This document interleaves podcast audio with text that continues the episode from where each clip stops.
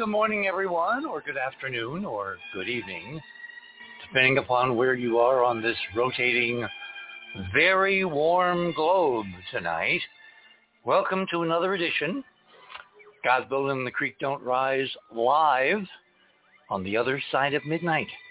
Welcome, everyone. And I know we keep getting new people when I do George's show or I do uh, Quad show, or uh, I'm, I'm actually in, in the process of talking with some folks at WABC in New York, and I may in the next uh, week or two be doing that live, which will not be, of course, on the weekend. It will be on um, a weeknight, maybe uh, Thursday or Friday. We will, we will let you know. We'll post something at the top of the homepage to let you know, because again, we are now in AD. Uh, we have spent years, decades, politically getting to this point where, as you know, NASA a few weeks ago, actually on afternoon of the 31st of May of 2023, reversed a policy it has had in place for at least the last half century, 50 years.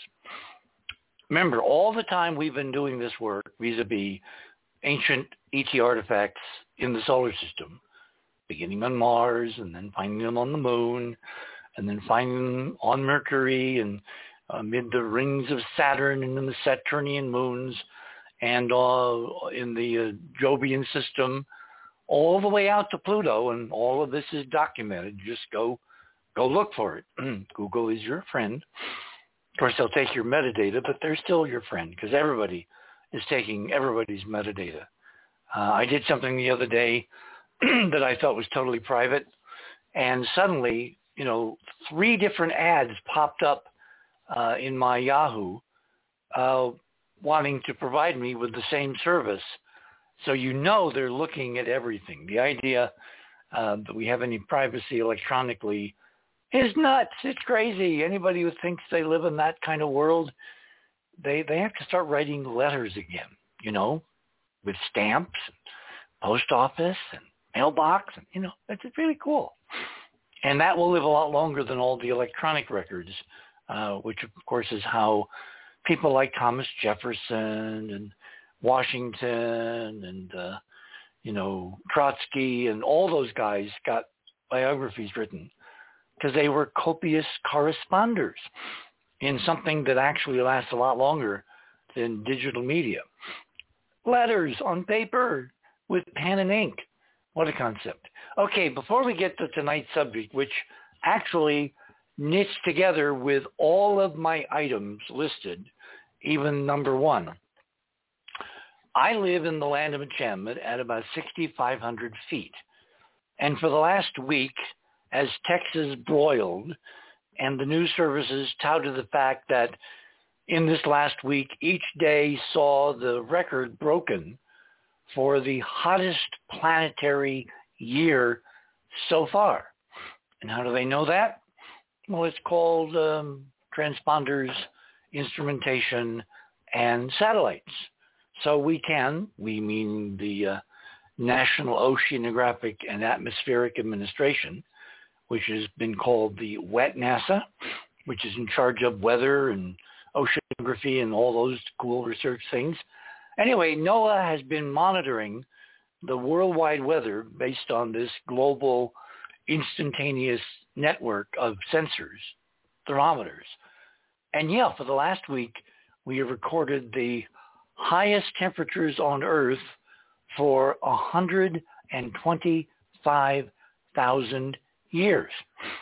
And based on current projections of CO2 and El Nino and those other mega planetary phenomenon, and the increase in carbon dioxide from artificial human sources in the atmosphere, that trend curve is only going to get worse, which of course has all kinds of tertiary implications for the economy, for food production, for supply chains, for energy production.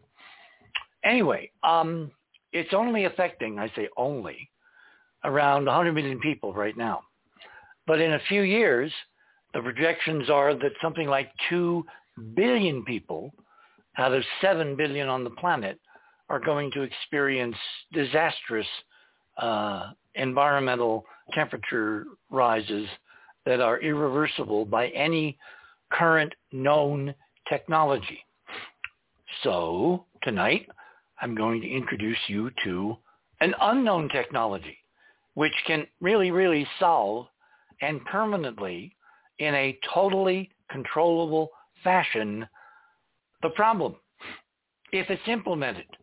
And it only costs money. Doesn't cost anything other than money. Oh, and political will to make it happen. And uh, item number two is directly a part of it.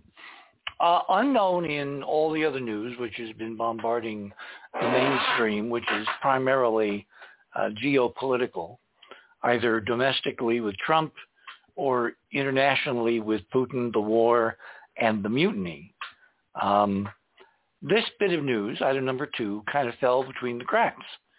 Virgin Galactic, remember Richard Branson, the billionaire, you know, behind the Virgin Airlines and uh, the uh, um, Virgin Galactic Space Adventures. He's not going into orbit. He's going up and down in what's called a suborbital hop.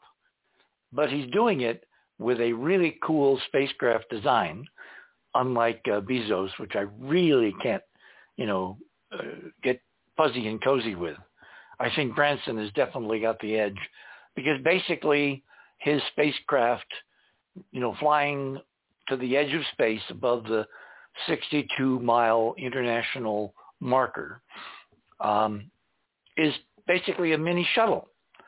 And what goes up comes down controllably and it lands on a runway and it's got lots of room inside. You know, if you click on that link, you'll see some really cool uh, interior images of the first tourists who took their flight last week, and everything worked perfectly.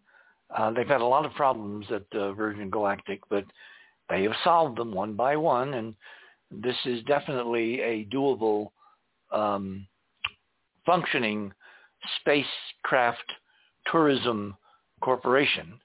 The only question now is will multimillionaires and billionaires get tired of simply going up and down and opt instead for a week uh, with Musk and SpaceX, who of course are offering commercial orbital missions, including because of a deal they worked out with NASA to both benefits, um, spending a week, give or take, on the space station and doing useful things even if you are tourists. Remember, our our friend Sam as as Monagich in um, uh, the, the, the the Near East, um, actually, you know, the Near East, has been doing this for several years, going on maybe a decade, decade and a half, where during the uh, atmospherically conducive months, which is spring and fall, he gets basically paying tourists to come and play archaeologist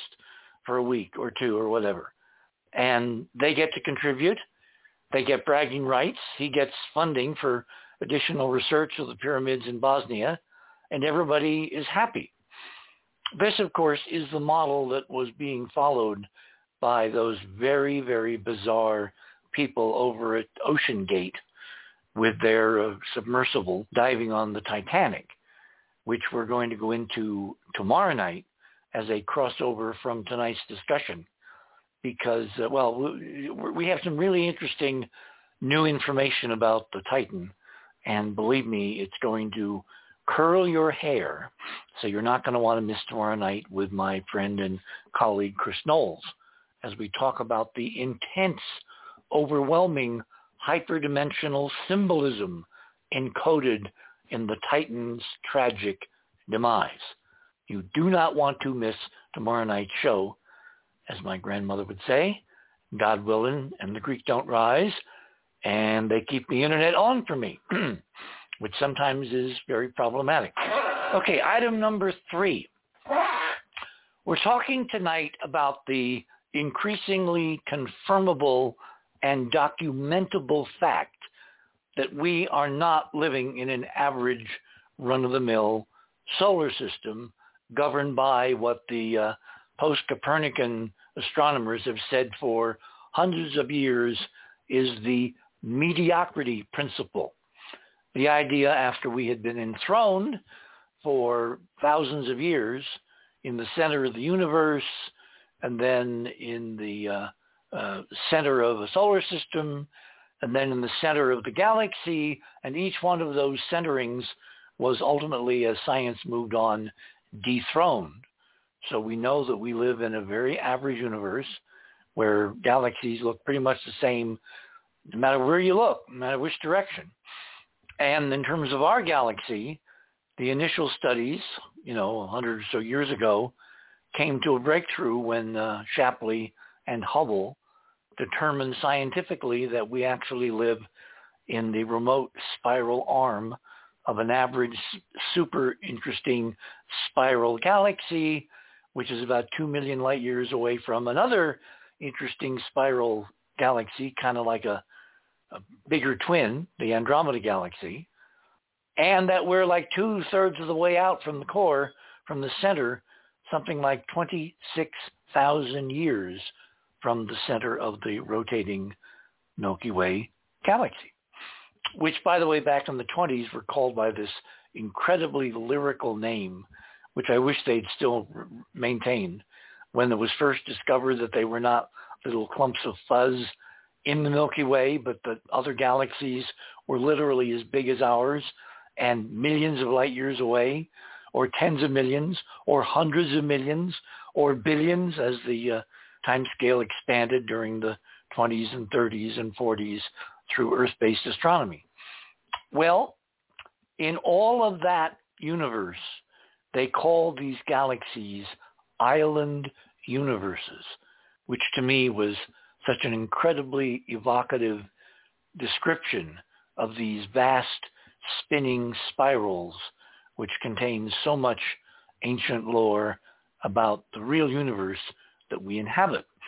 And it's nesting inside a set of higher non-visible dimensions, which of course is where the concept of hyperdimensional physics occurs. So at each stage in the progression of science, the previous generations which sought to enthrone us in a special place um, have fallen by the wayside. And we've become average, average, more average, really average, super average, totally average, mindlessly average, and don't even bring it up anymore average. And then the revolution happened. Because if you read carefully the number three item, which is found on the NASA headquarters website, it turns out that out, out of something like 5,000 extra solar systems that NASA has now tabulated, bringing together private and spacecraft data and government data and NASA telescope data all across the broad front of what's called exoplanetary research, exo applying to any planetary system not here, not our own. It turns out out of something like 5,000 solar systems that we've now looked at over the last 20, 20, beginning about 1995, you do the math. Ours is the only one. Let me repeat that. Ours is the only one that looks like ours. It's not average. It's not mediocre. It's not run-of-the-mill.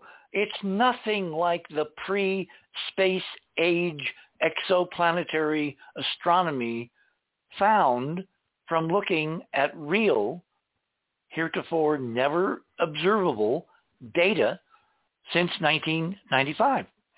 I mean, I remember, and Keith, of course, remembers this, when the first exoplanetary system 51 Pegasi in the constellation of Pegasus was announced, and Nightline, including Koppel, the crew, and Keith Morgan, went to Harvard, went to Boston, well, actually Cambridge, and did a live remote from the site of the Harvard Classical Refractor Telescope, the Clark, I think it's a 13-inch refractor, I think.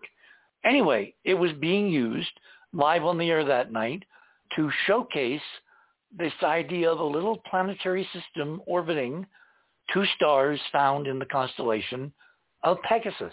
That was the beginning of the revolution. so in all that time, all those decades since, and now all these thousands of solar systems that have been tabulated, observed, reobserved by di- several different methods, so they hold up. Ours is the only one that looks like us.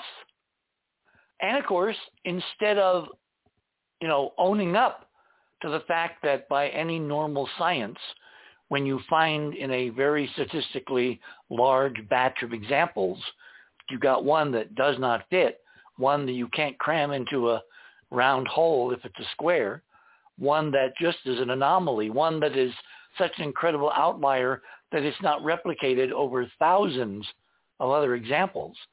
Instead of turning to the obvious, which is, well, if, it, if solar systems are natural and ours doesn't fit any of the other ones, assuming that they're all natural, which is a huge assumption, by the way, maybe our solar system is not natural.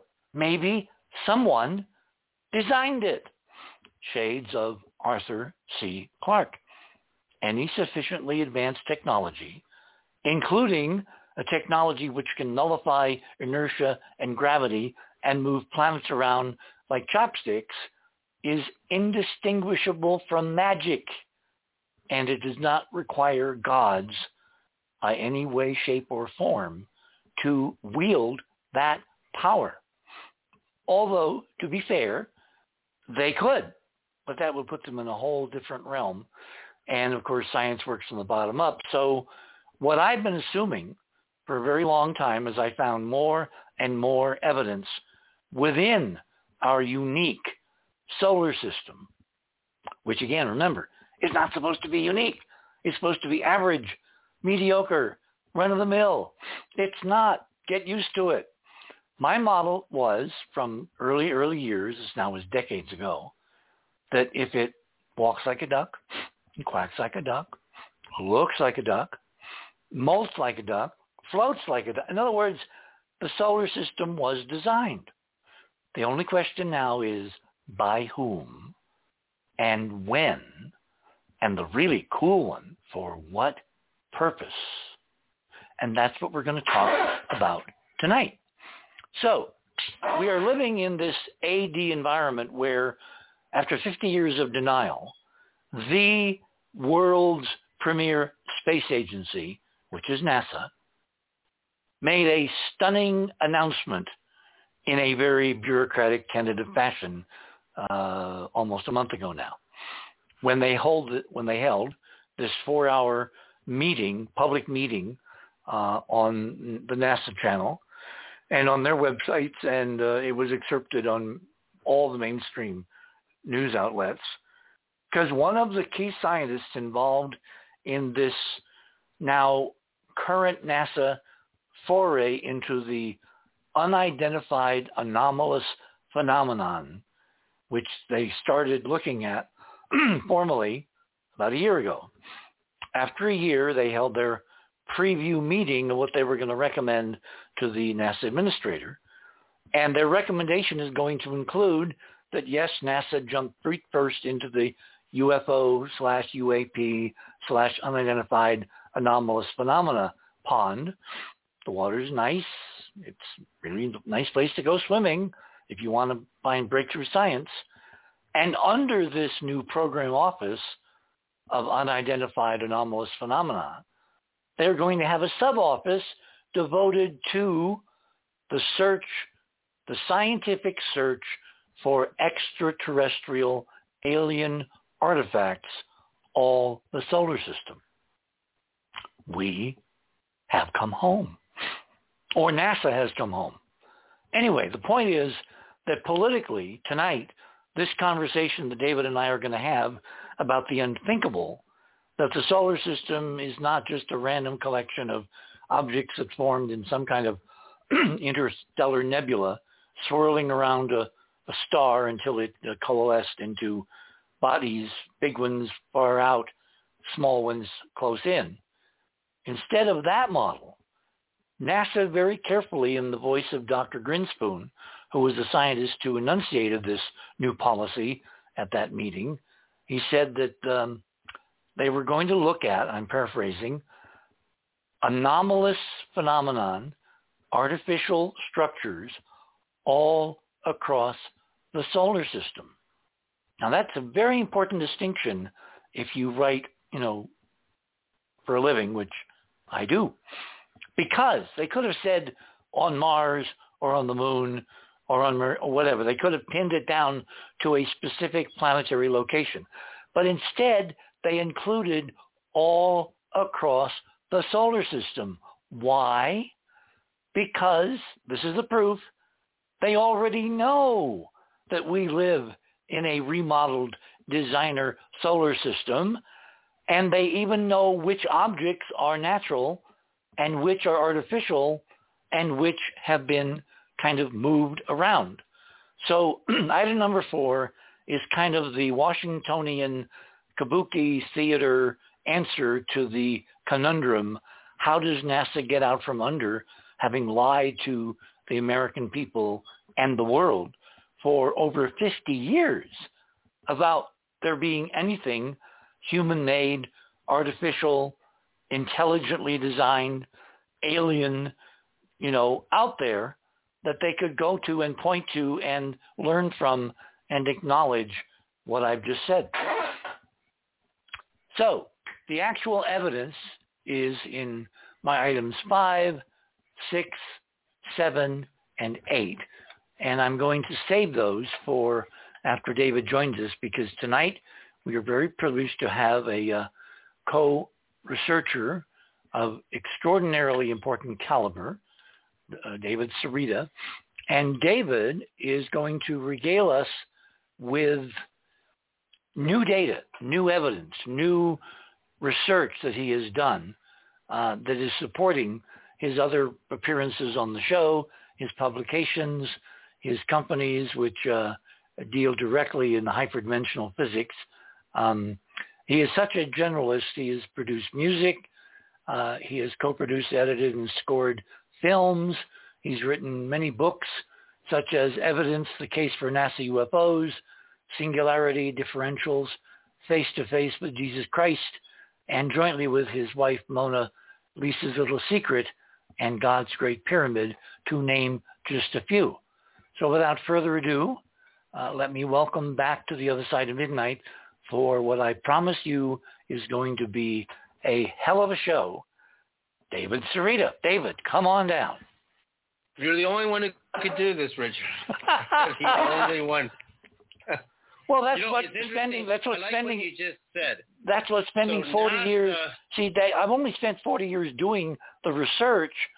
So then, when it independently is confirmed by someone like yourself, who has independently looked at this outrageous idea, but from a totally different perspective, and the two models overlap, they coincide, they confirm each other. That's what we got to talk about. That's why you're on the show tonight, because politically, we are only a whisker away from NASA in some elegant way confirming everything we're going to talk about tonight.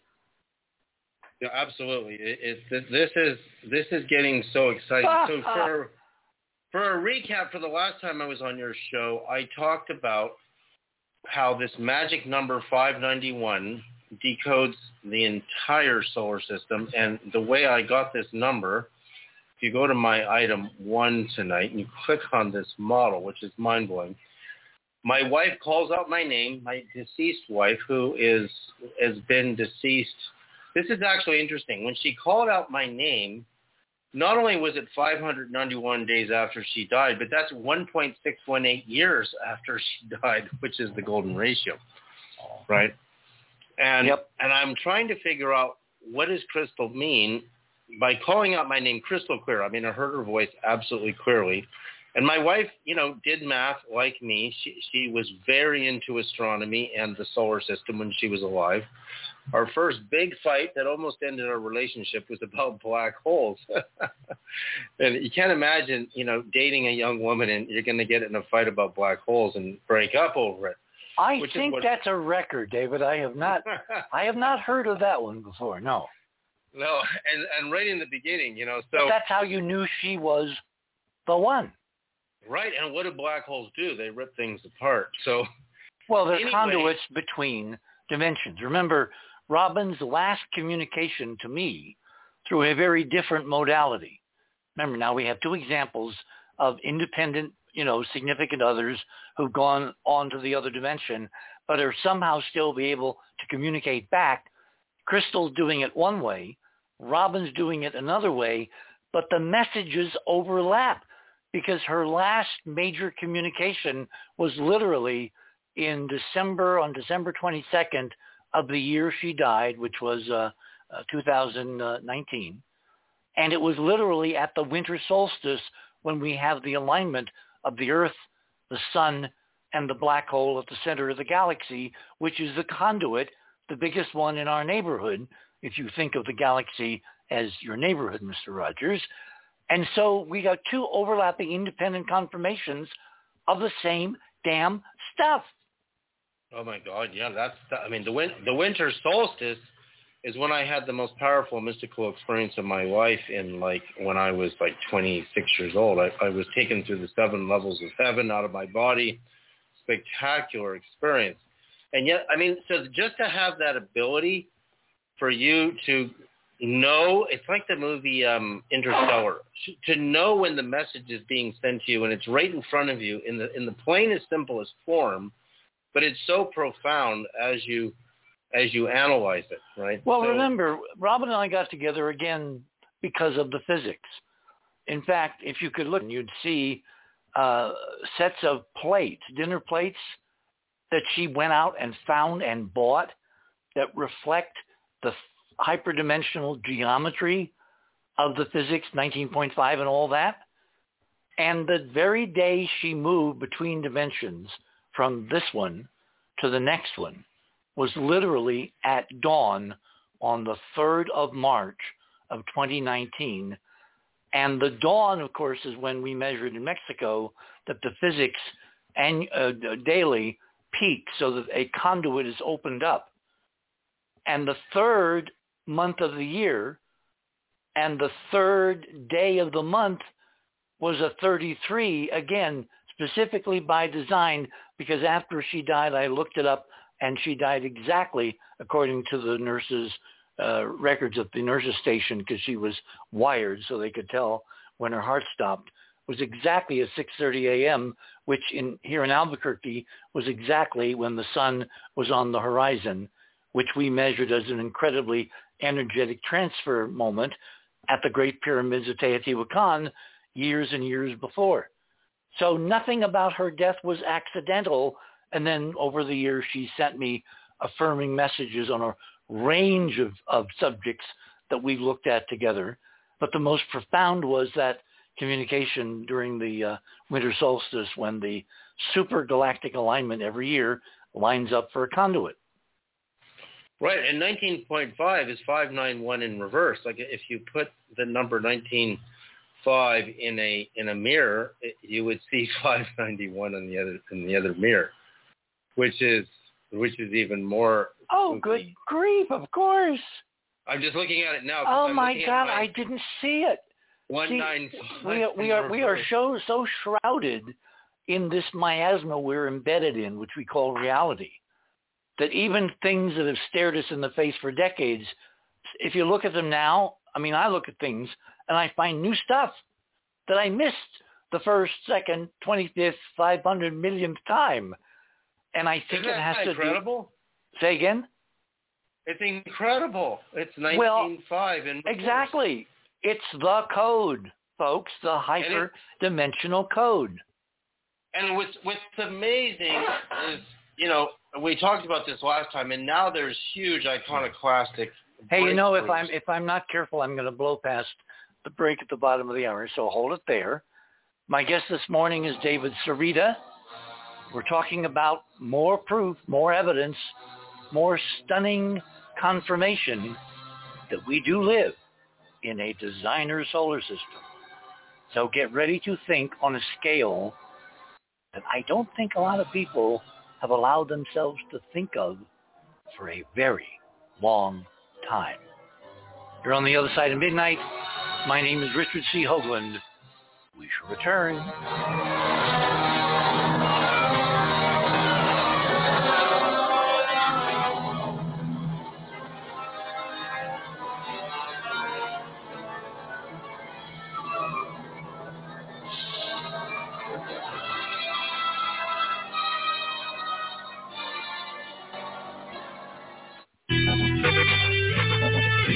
theothersideofmidnight.com.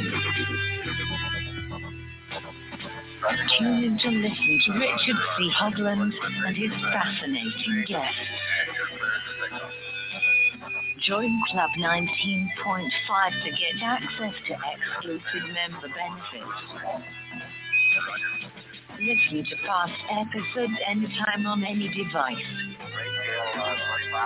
Search the archives of over 180 episodes. Membership costs $9.95 a month, 33 cents a day. Support the broadcast that provide you with the most interesting conversation available. Talk radio at the cutting edge of science and thought. The other side of midnight.com.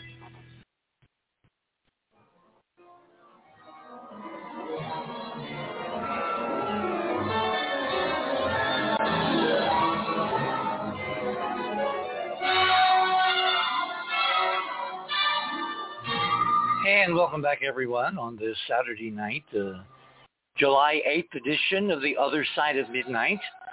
My guest this morning is David Sereda, who is a generalist, a mathematical wizard who can see patterns that, you know, when they kind of really unleash AI, I still think you're going to, you know, beat them hands down because I'm going to bet on the human and not the machine because the machine is still only a program. It's not truly artificially intelligent. Not yet. Anyway, David, please continue. Well, first I wanted to say for people who who may have a hard time believing this, I mean, if you understand quantum entanglement and that, you know, I was with my wife 18 years, created children with her, made love to her over a thousand times. I, I don't know how many times. So you think of, you think of the quantum entanglement between you and Robin and me and Crystal, and your other half is suddenly not in this world. You're still entangled to the energy part of that person because the energy part of us, which is not the physical part of us, it, it it's still in communication with us. So this is not impossible what what we're demonstrating here, but it, it, it's utterly blowing my mind, because Richard just said, 19.5, and I was looking at 591. and you know what's amazing, Richard? My credit card that I got after Crystal died, my bank sent me my MasterCard and I was making an online purchase, like, and I don't make very many online purchases. And it says enter your three digit code. It was 591. And I Oh, now, come on. I have, I'll send Keith a picture of it because I've now just. Well, remember, oh, wait, wait, wait. I just had another thought.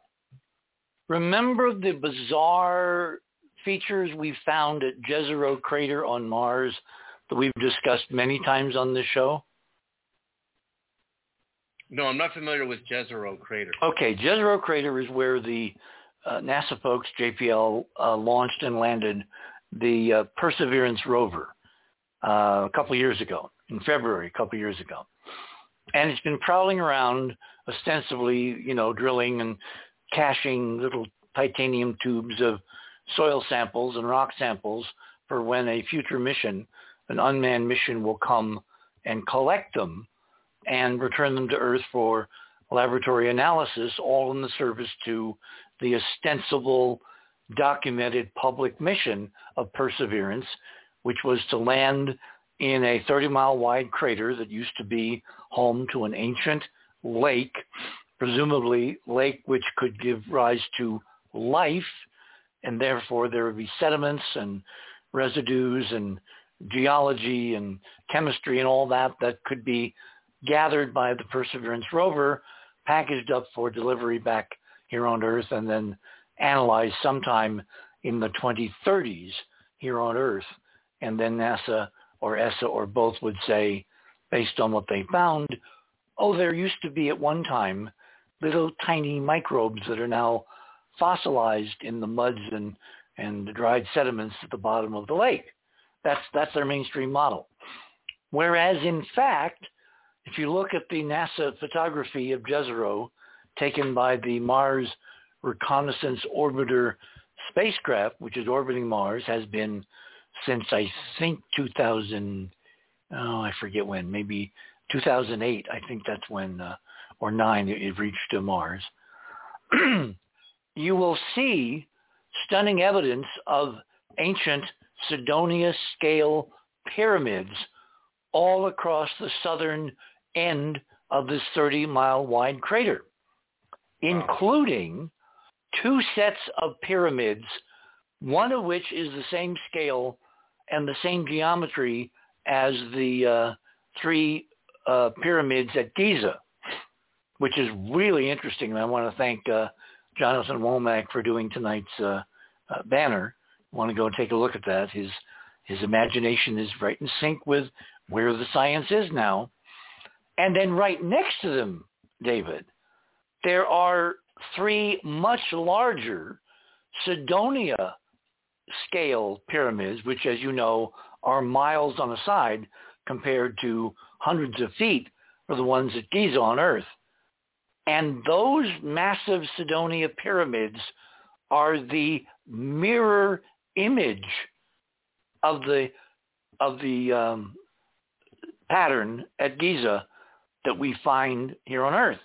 And of course, we both know that that pattern, courtesy Robert Bauval, on Earth corresponds to the critical belt stars of the constellation of Orion, which in ancient Egyptian was Osiris, opening up the whole Osirian family, which includes Osiris, his twin brother Set, Isis, the goddess Isis, which is identified with Sirius, the brightest star uh, as seen from Earth for years.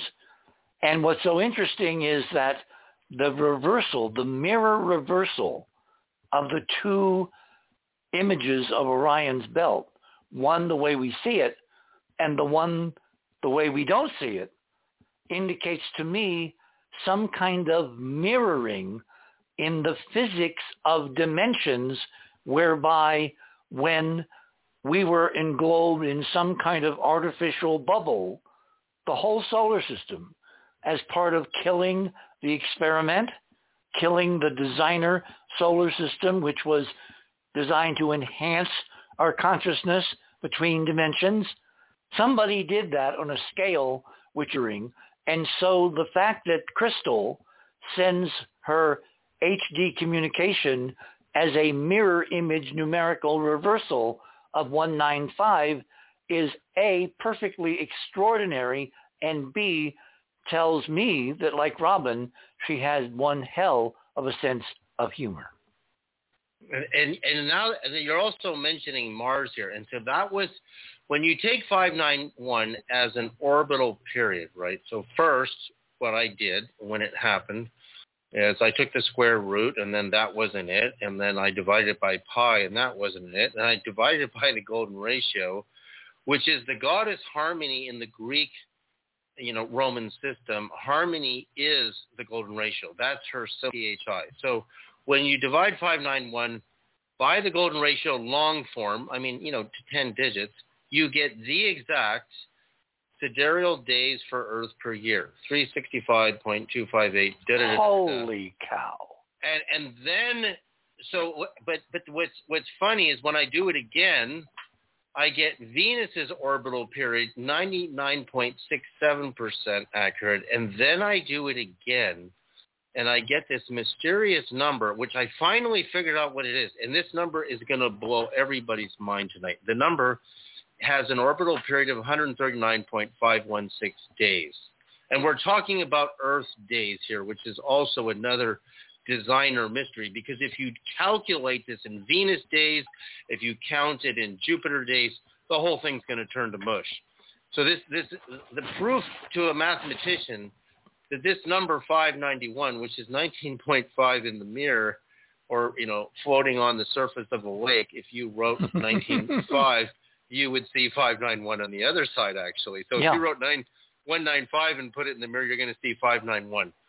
So the and, and this number 139.51 now this number is utterly astounding and what is iconoclastic that I just figured out you know since our last show is if this year in 2023 if I count the number of days from January 1st to Jesus' ascension day and the ascension day is for 40 days after his resurrection he appeared to the apostles showed them he was physical not now, very important. This is a very important fact. He burned his image into the linen fibers in the Shroud of Turin, representing that his new body is higher frequency and therefore higher temperature than a human 98.6 degrees because we can't burn our image into, you know. Well, wait, wait, wait, wait. You're kind of conflating a bunch of things that people are not going to follow you on. Right. because the, uh, the the Shroud of Turin is claimed to be the burial shroud of, of the Christ. And a lot of experimentation has gone into trying to figure that scientifically, including back in the 80s, a, really amazing team of very powerful guys from Los Alamos, which is just north of me here in New Mexico. And their conclusion was basically that no known current science could create this. It was some kind of radiation three-dimensional singeing of the fibers, just the right. top fibers of the linen, and the bottom fibers were screened, eclipsed, protected from whatever singed and changed the chemistry, uh, basically burned it slightly on those top fibers, and nothing that anybody could come up with in terms of fakery uh, could match the actual modern scientific results of the Shroud of Turin. And the whole radiocarbon thing turns out to have been a very carefully calculated red herring to make most people say, oh, it's just a, you know, Middle Ages thing, when in fact the real science says it was created by an unknown technology and it could be easily 2,000 years old as a remnant in 3D of a higher dimensional application of physics to Christ's body in that tomb in those three days. Right. Now, so let's just, just think about the the temperature that it would take to do that of his new body, or therefore the frequency, because the higher frequency is the higher the temperature. Well, but wait, wait, wait, wait, wait, hang on, hang on. You're making a, a, a, a scientific fallacy. Just because something looks like it's burning doesn't mean it really is burning. What it means is the chemistry has been altered to mimic oxidation without maybe there being any temperature involved at all. At all. Or, but the, the witnesses to the tomb saw this blinding light. There were angelic beings that were sitting on top of the tomb that were not earthly. They were not ghosts. So it's not the same thing as seeing a ghost. And then we also, okay, I'm going to go to Garry Nolan's um, data, the Stanford um, physicist, who his data says that they have had U.S. military personnel get too close to these ET craft and they received radiation burns. So just just hold that thought a second. And then I was reading a story about Jim, his band, saw a UFO land in upstate New York, and an ET came out, which sounds like he was wearing some type of helmet. And it was in the wintertime, and the radiation from his body was melting the snow. Hmm.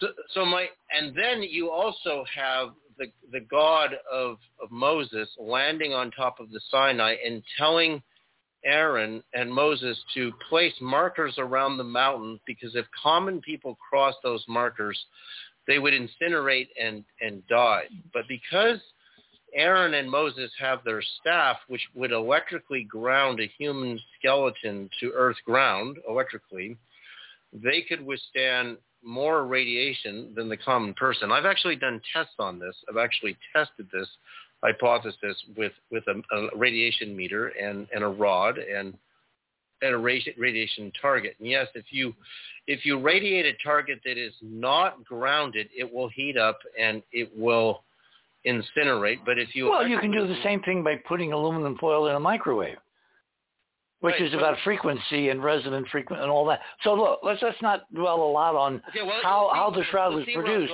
because I think the shroud was the the image in the shroud was a side effect in in this in this model of beam me up Scotty.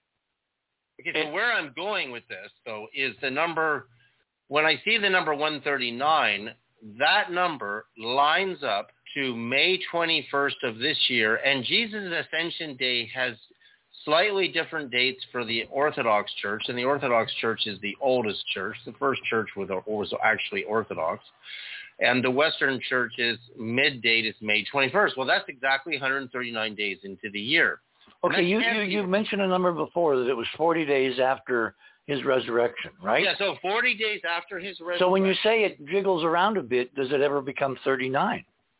No, no. It, it's from January 1st past Easter, past to the 40-day mark, it is 139 days this year. Well, you said it varied.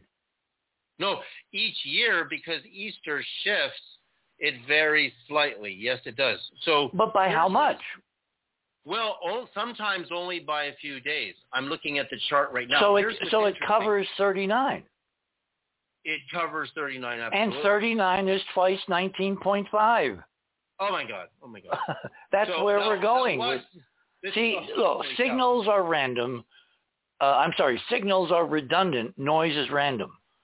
Okay, when did NASA date? This is on your items. The big conference that they just announced the that they were looking in the solar system for yeah it, it was May it was May 31st it was Wednesday right. afternoon May 31st guess what? Last year May 31st is exactly in the window of Ascension Day. And this year it's only a few days out because this year the Eastern yeah but remember last year is when they started the study. That's when they started the study. Yeah. so last year the Western churches celebrate May 26th and Eastern June 2nd. So you're right in the window. Yep, yep. The, the Ascension Well, remember, Day, these guys can't go to the John without doing a ritual. Now watch this about the 139 people. Now go to my item one because what I'm saying is if I start with my magic number, 19.5 in reverse, 591 the Crystal gave me, I'm I'm just inside of Mars's current orbit. And what I'm saying is probably Mars used to be exactly at 591, and after the war in the heavens, which Richard and I talked about. Well, wait, wait, wait, wait, wait, wait. Van Flandern years ago published really good data which said that Mars and an unknown other big moon, kind of like Europa, used to orbit Planet 5, and then when Planet 5 blew up, or in terms of our model, was blown up in the war, the orbit of Mars suddenly was orbiting the sun all by itself. And it drifted from, you know, where it canonically belonged in David's math to where it is now, which is a little bit farther out. So, right, so the original been... orbit of the big guy probably was exactly right on your reconstructed math. 19.5 in the mirror, 591. Yeah. And that's the number of days Crystal calls out my name. So if I divide by phi, the golden ratio, the goddess harmony, I come exactly to Earth, divide it again by the golden ratio, and I come nearly exactly to Venus. I'm only out by a smidgen, 0.51. That coincides with Jesus' ascension. Now, this is going to get even more mind-blowing. Before we get to planet Vulcan, which probably everybody's looking at on this big chart here, because that's another exciting new discovery. Guess what happens if I come to the magic number for the Eastern Orthodox Church for the day they celebrate Christmas, which is between January 6th and January 7th. Now, if I take January 7th minus 139 days, guess what date I come to? Mm-hmm. I come to August 21st. And that is the day that Jesus' physical birthday, physical birthday was in the Urantia book is the date of his birthday, which happens to be my birthday in this lifetime. Now, if I hang on, take... hang on, hang on, have another coincidence, which I don't think is. Remember, my model, my my meta model for everything going on, is that movie which is what just won the Academy Award, Everything Everywhere All at Once. Right. All these things that we look at in the news, you know, the Trump stuff and the January, the you know, the January stuff and the the the, the secret documents, the classified documents, and all of the you know the the Putin stuff and Ukraine, everything is part of this same upheaval in the physics, which is modulating all of this stuff. Except most of us are not up on the math, so we can't follow the thread that connects this stuff in a higher level reality. And there are some amazing things like, for instance, did you know that Franklin Delano Roosevelt changed the election and the um, uh, swearing in ceremony day for the presidency of the United States back in the early 1930s? To what date? It used to be March. So you'd be elected in November, and then you'd have to hang on to the old president until March, until the inauguration of the new guy. And it was Roosevelt who moved it back to, wait for it, January 6th. Which is? Because. Which is go ahead. Unbelievable what that date means. Because, because he was a 33rd degree Mason. And that's the day of the insurrection of the Exactly. But now also, you now you know what they were trying to do hyperdimensionally is kill the republic with an insurrection on a crucial symbolic hyperdimensional date. Which is the date that the first Christians celebrated Christmas, the yep. January 6th. And Tesla dies on the night of the 7th going into the 8th, right? Remember, you always have a window in these dates of three to five days. There's always a window.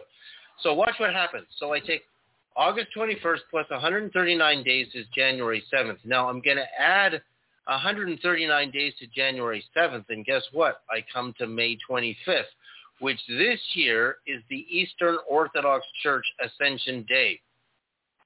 Do you know? Do you know? Do you do you know what else May 25th is? Oh. It is the it is the, the day, the month and the day exactly when John Fitzgerald Kennedy in 1961 stood in front of the House in a joint session of Congress and announced human beings were going to the moon. Holy cow!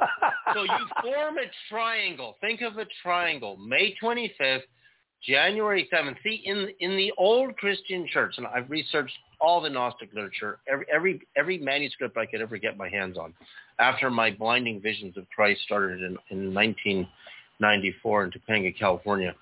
And so when you take this Trinity of August 21st is his physical birthday. January 7th is when he was baptized and the Holy Spirit came upon him. That's what the old Orthodox Church says. That is not his physical birthday. That his is his his anointing. His spiritual birthday. His spiritual birthday. That's exactly how they describe it in the in the oldest text. So January sixth, seventh, another 139 days is May 25th. So the question is, come back to our model, item one, is there a planet called heaven at the 139 day period? Now, guess this is going to blow your mind even more. So go on my chart, go to my item five. Okay, looking at five. In meters, the, in meters, the, the, the, the, the, the height of the pyramid without its capstone is 139 meters. It's actually just a sliver short of 139 meters, but people call, round it off at 139 meters. And why? Because if you look at the top of the pyramid, which which even at the time of Christ would not have had its, its supposed capstone, and it would have it would have had a finished flat platform up there if you because all the white limestone blocks were there at the time of Christ. He refers to himself as the missing capstone that the builders rejected. Right? He refers to himself as that. But it's 139 meters tall and it sits at 29.97, 299, 792, 458 north latitude with the decimal moved over, right? Which is which is which is, you know, a version of the speed of light in metric, which varies very slightly, right? Everything has a wobble. Everything has a window.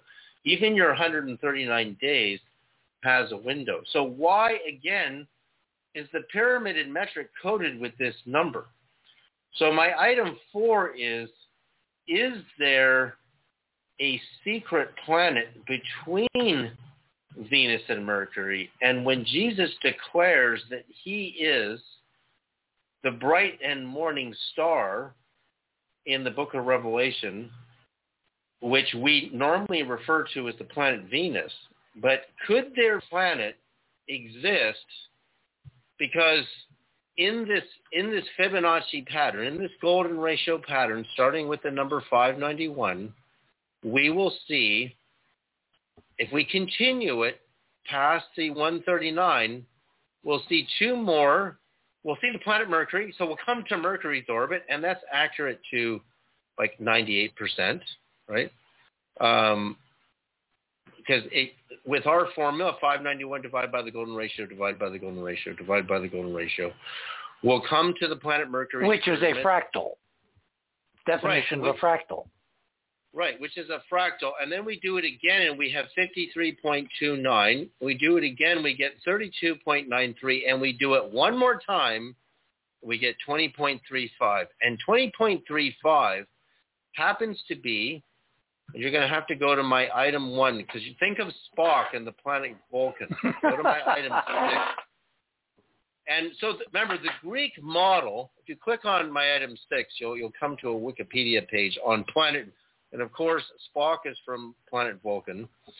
And this planet, originally, when early French astronomers were looking at it in the end of the you know, mid-19th century, they thought it might have been a sunspot, but it didn't match the period of the sun's rotation at the equator is this is another interesting fact, but I don't want to get I don't want to deviate too much right now that is about 25 days. It turns out with all of their studies, Vulcan had a period of of 19 days and 17 hours, which is almost exactly 20 days. Now, my mathematical formula, starting with the number 591, takes me to 20, 20.35 days for Vulcan.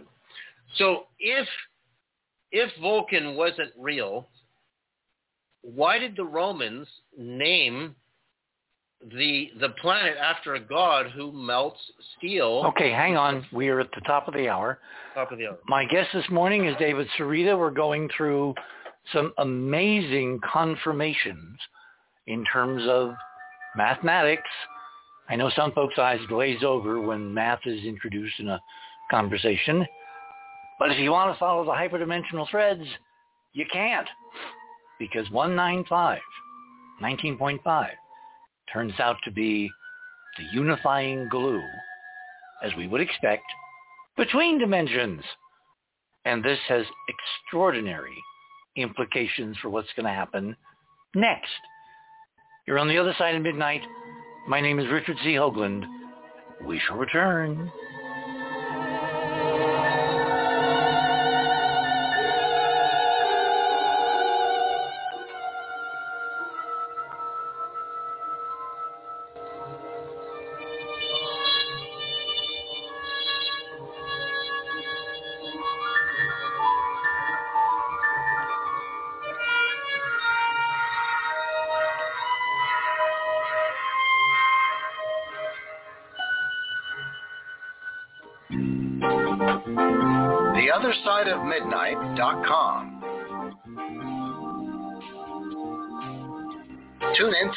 To Richard C. Hoagland and his fascinating guests.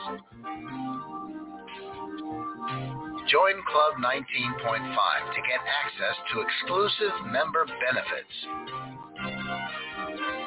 As a Club 19.5 member, you'll gain access to the rest of this show and all previous 350 episodes. Membership costs $9.95 a month, 33 cents a day. Support the broadcast that provides you with the most interesting conversation available. Talk radio at the cutting edge of science and thought. TheOtherSideOfMidnight.com.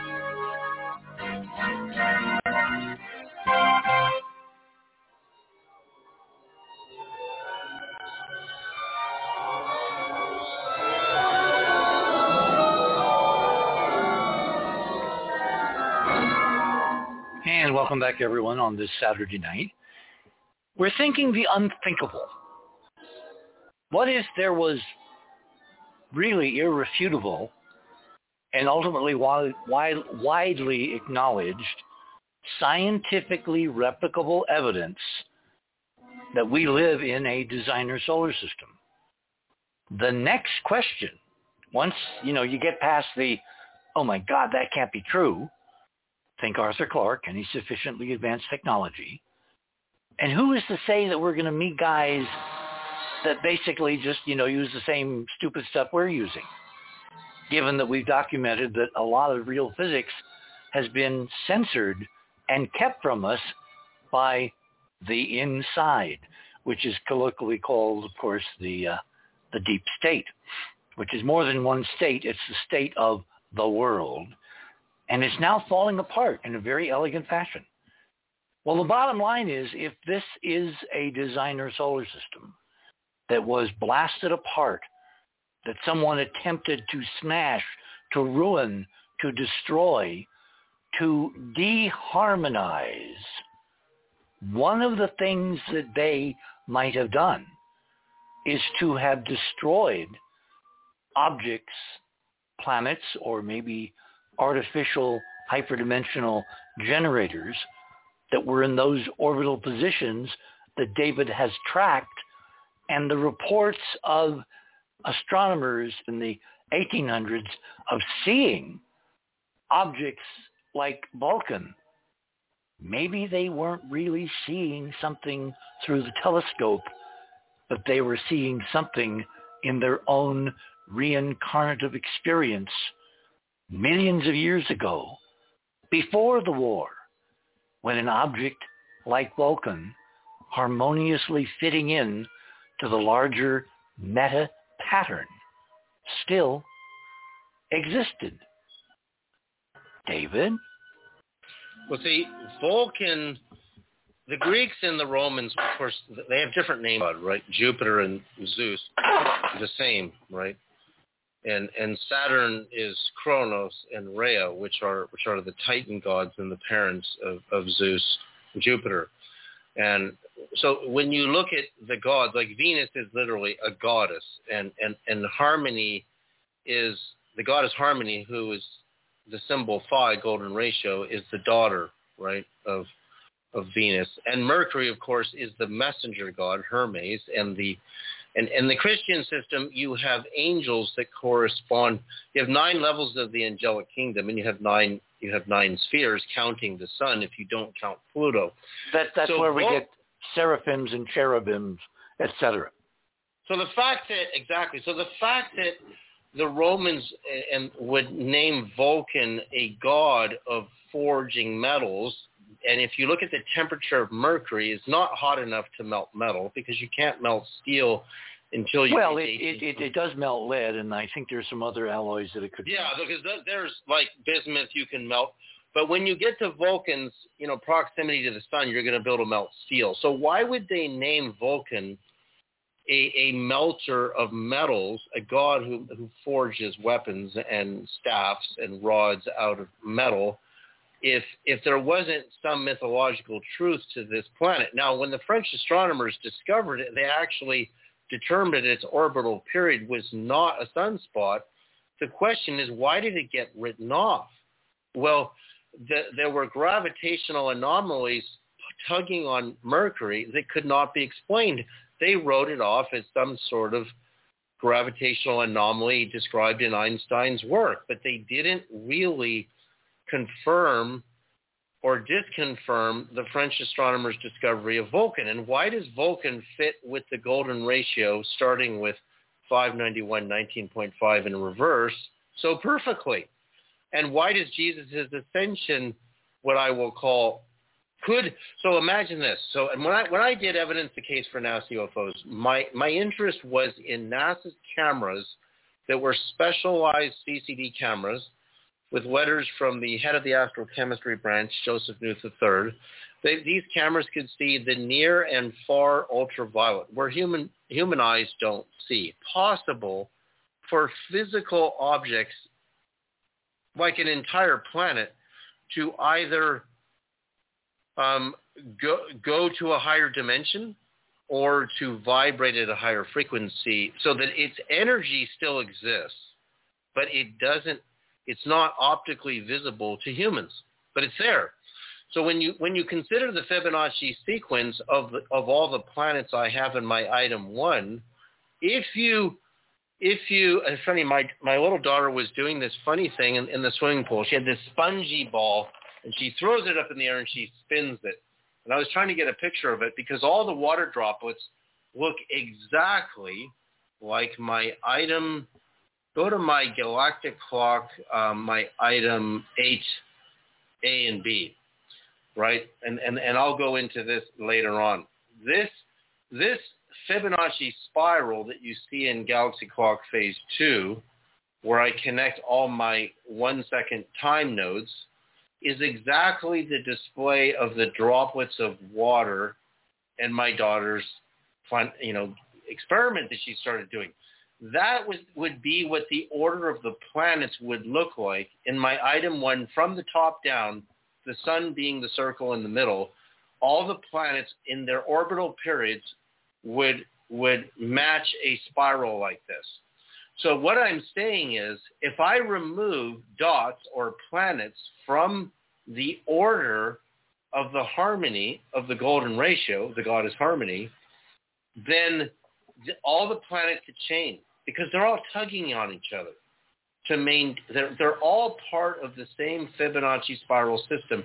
So if I disturb one of them or get rid of a bunch of them, or I, I knock Mars over, then the order starts to decay. And if you go to my item two, you can see the actual math starting from the number 591 as the fulcrum, which is like the center of the teeter-totter, the number 591, 119.5 in reverse, acts as the perfect fulcrum to the hmm. Fibonacci ratio because when I multiply it by the golden ratio, I find all the other planets. And my accuracy doesn't fall apart until I hit Mars. Mars is completely out of order. I mean, it's it's sitting at 80. It, it's sitting at um, 80 something percent. Mars is 86% of its original position because right now its orbital period is 687 Earth days. Now notice that these are all Earth days. Again, very mysterious because if we weren't counting Earth days, this wouldn't look like this. But yet, the planets and their orbital periods would follow the Fibonacci Which curve. again is another direct refutation of the whole Copernican model that we're not the center of all this. In fact, we are because well, we live in a designer solar system and it was designed for us. Well, technically, our great, great, great, great, great, great grandmothers, and we're the descendants. And and the real fight now between the in crowd and the out crowd, the in crowd thinks they're the direct lineal descendants that own all this stuff. It's theirs, including the knowledge, the physics, the manipulation, the power, everything that they have the right to rule. think fascists, think autocrats, think dictators, think all those people that think they're, you know, tin-plated delusions of godhood. Whereas the rest of us, we're also related, but we don't have any power to speak of because these guys are maintaining the edge they have by secreting away the information that would liberate everyone. Exactly. And and I've actually found that NASA was looking with this with a particular satellite that had instruments that could see invisible photons that we don't see optically with our eyes.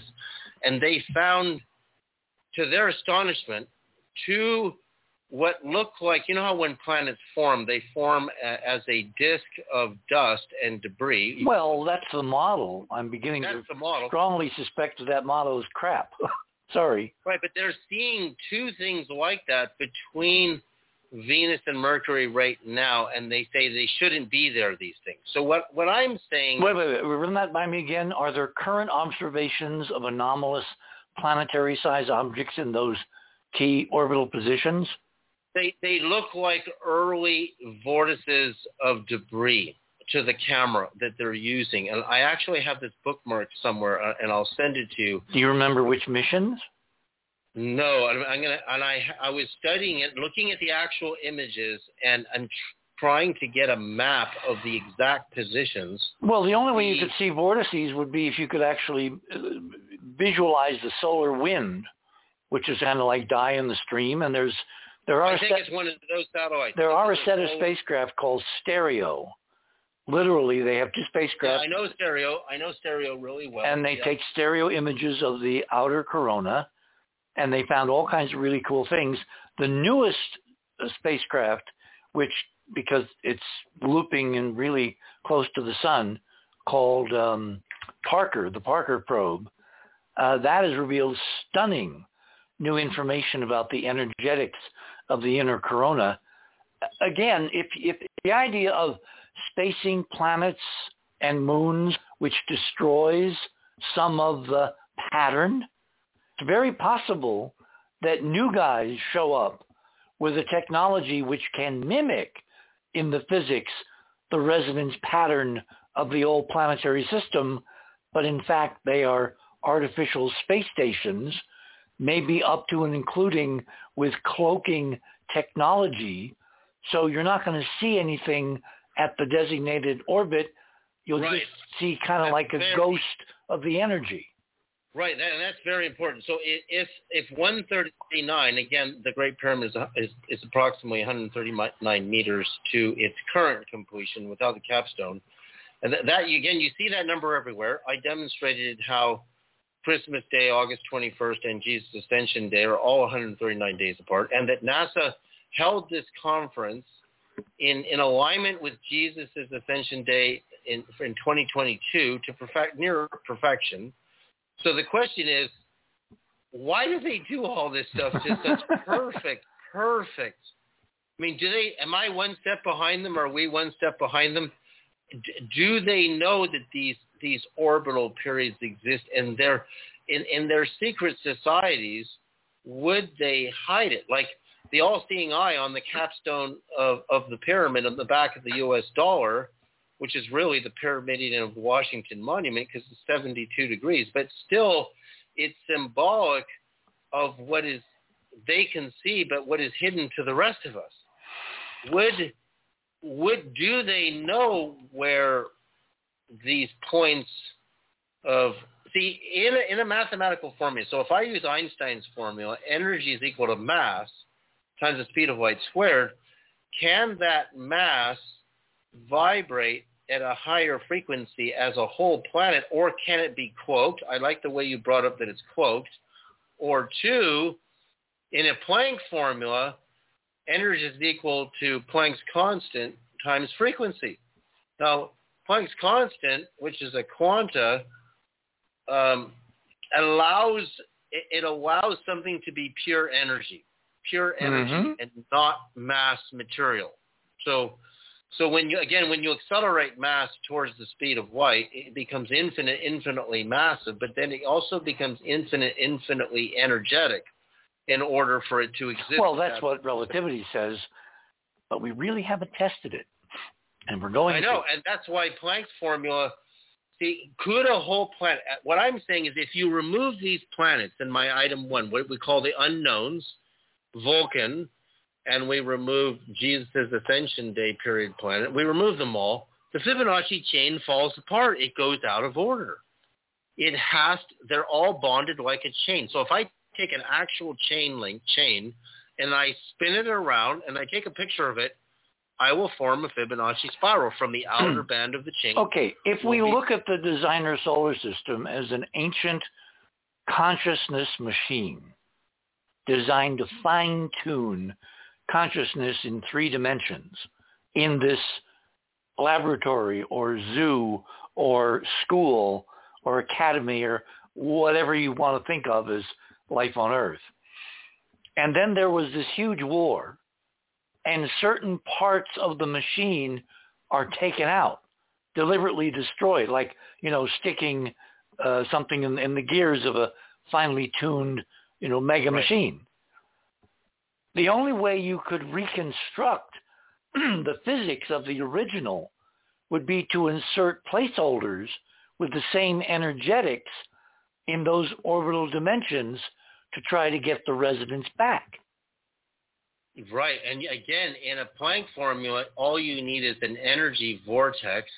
You don't need the physical material mass you you can have the energy equivalent of it. Well, a, if you have a technology which can synthesize the angular momentum effects of a spinning planet, uh, yeah, and of course that's there is a hyperdimensional torsion field technology which we know our guys are using, not acknowledging, except you saw the stunning political breakthrough uh, a few weeks ago where the news came out that the next iteration of the National Defense Authorization Act is going to carry a section devoted to unloosing secret ET alien disc flying saucer technology uh, among you know the mainstream from the super special access programs that are in the deep state, which have kept all this from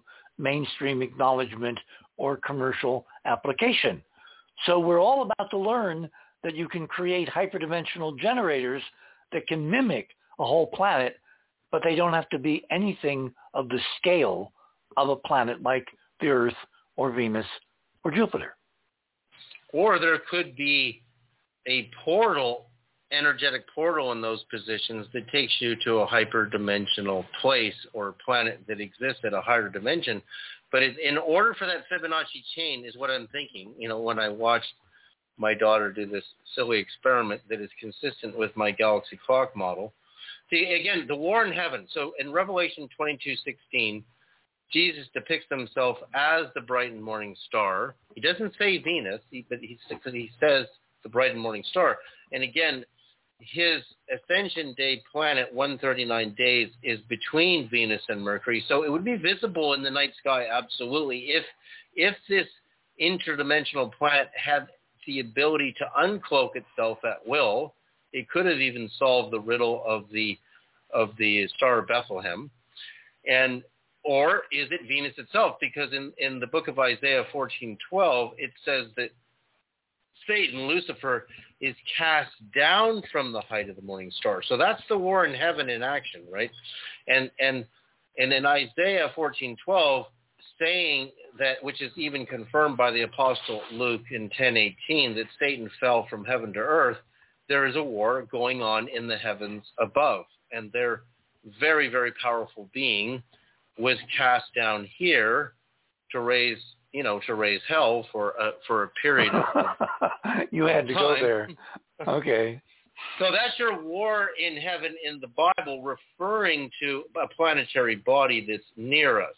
Then, and that's to say that if if you go back to the idea of the Death Star in Star Wars, could, could you obliterate an entire planet in the war. So when you go again to my item one, well, the way you um, do it is you basically deconstruct it. I mean, look at the technology that was used in the 9/11 World Trade Towers. They were literally molecularly disintegrated by a technology which obviously is operative somewhere under someone's control here on Earth. Right. So again, you take the number 591 times the golden ratio. We come to Ceres in the asteroid belt to, let me check my, my accuracy on Ceres is 591 times the golden ratio. Two times I come to Ceres 92% accurate. And that's phenomenal accuracy. And then you're in. Well, all right. Let's let's stand back a minute. all of these numbers are not 100% accurate, and there are people skeptics who say, "Oh, your model falls apart." No. Think of a resonance system, and then think of someone trying to deliberately destroy it, like taking a hammer to a fine right. Swiss watch. After you take the hammer to it, it ain't going to run very well, and it won't keep very good time because things will have slid. If after the war, which was roughly uh, uh, 66 million years ago, things slid, we can actually use the sliding rate to reel back the clock to see when all of these numbers would have been 100%. In other words, before the war when the system. Well, you know that's what's interesting because because 591 divided by the golden ratio, Earth is at 99.999 percent, 100 percent. So it, and Venus is 99.67 percent, right? And Mercury's almost 98 percent. So there, but the Fibonacci numbers in the sequence, you know, one, one, two, three, five, eight, thirteen, twenty-one, thirty-four. Your ratio is not 1 to 100% of the golden ratio. And measurements that I've taken even on spiraling plants and flowers is not 100% to the golden ratio either. They're, they're all within what you call tolerance. So it's a really good question. Again, if there was a war in the heavens, and the Bible says there is, right, because Satan was cast down. And many other texts agree yeah, and the Greek texts agree. The the Greco-Roman gods, the the Hindu Mahabharata, and the the Bhagavad Gita describe mm-hmm. on the earth and heaven that were thousands and thousands of years ago.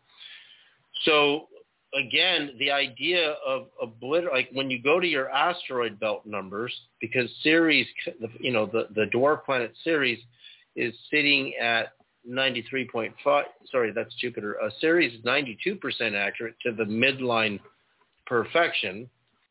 And again, it's a question because again, in nature, I don't see 100% accuracy, even on a seashell, if I measure my Fibonacci spirals.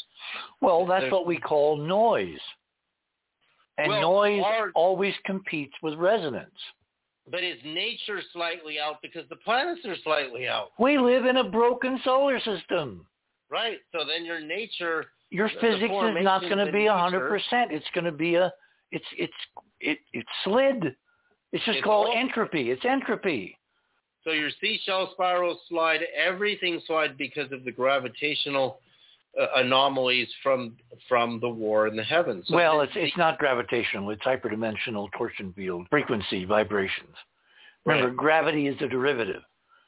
It's not so primary. when you come, this is another interesting number because when you come to the sun, the sun has two orbital numbers. It has, it has. Uh, I'm just trying to find it here.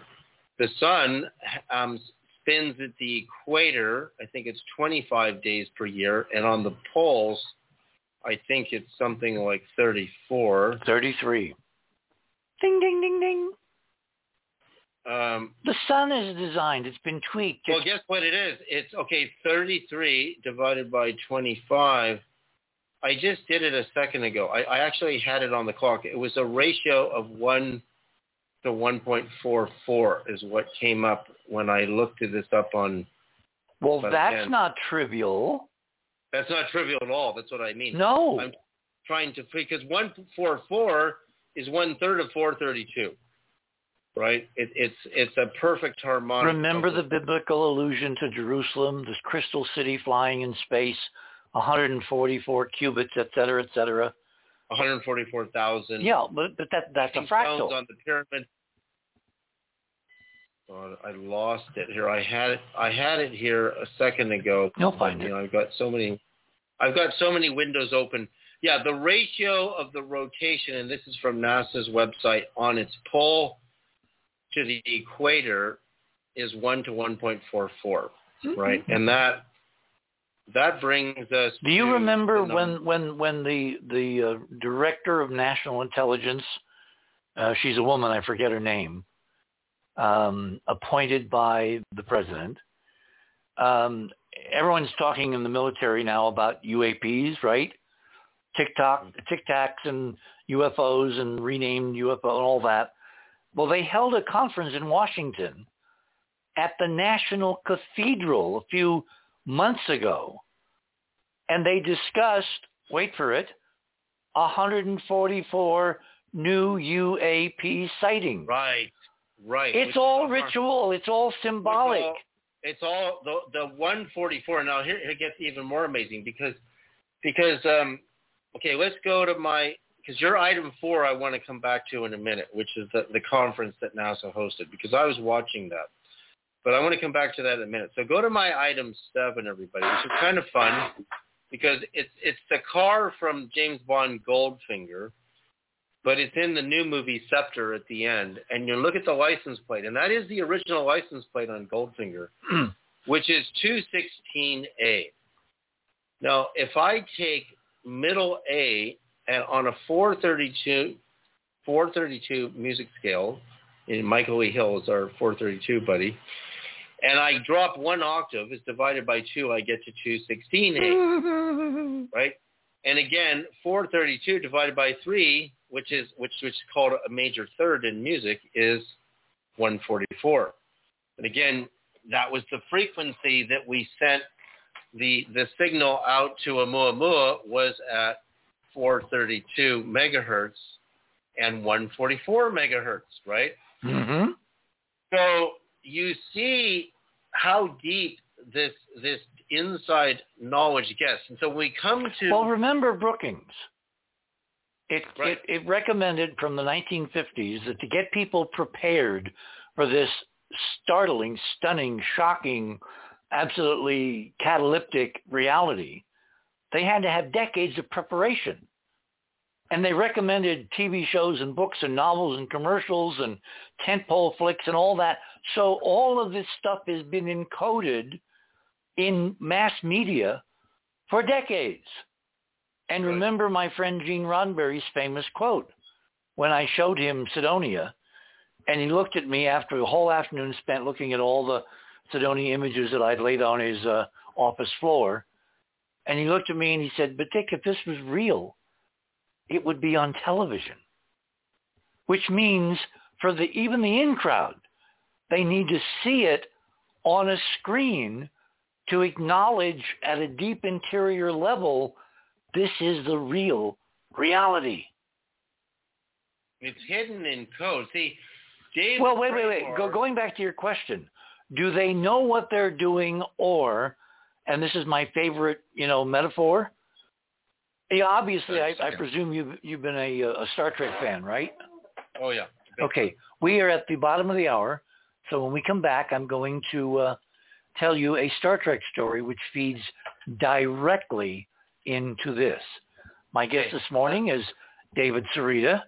We're having a hopefully understandable, uh, very mathematical, multidimensional conversation about something which is crucial.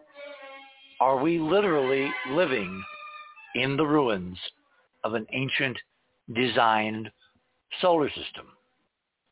Stay tuned. You're on the other side of midnight. My name is Richard C. Hoagland. We shall return.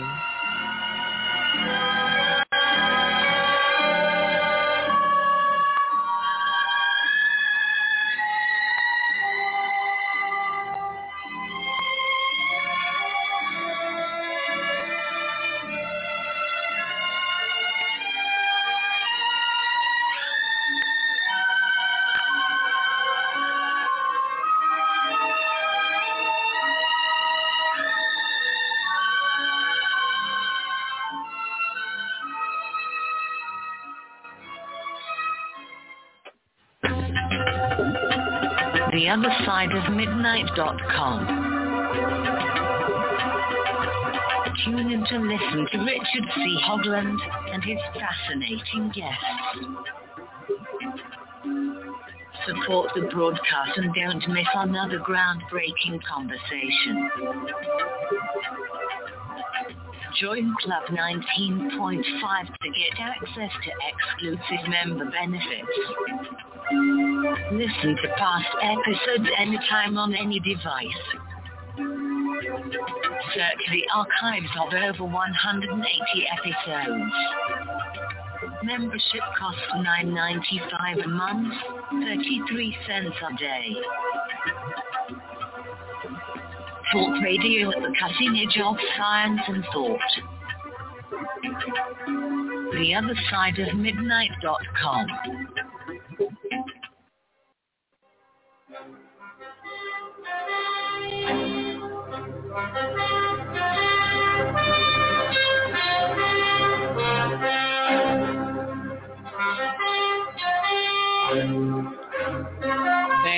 back everyone on this Saturday night, grading the next half hour into Sunday morning here in the land of enchantment.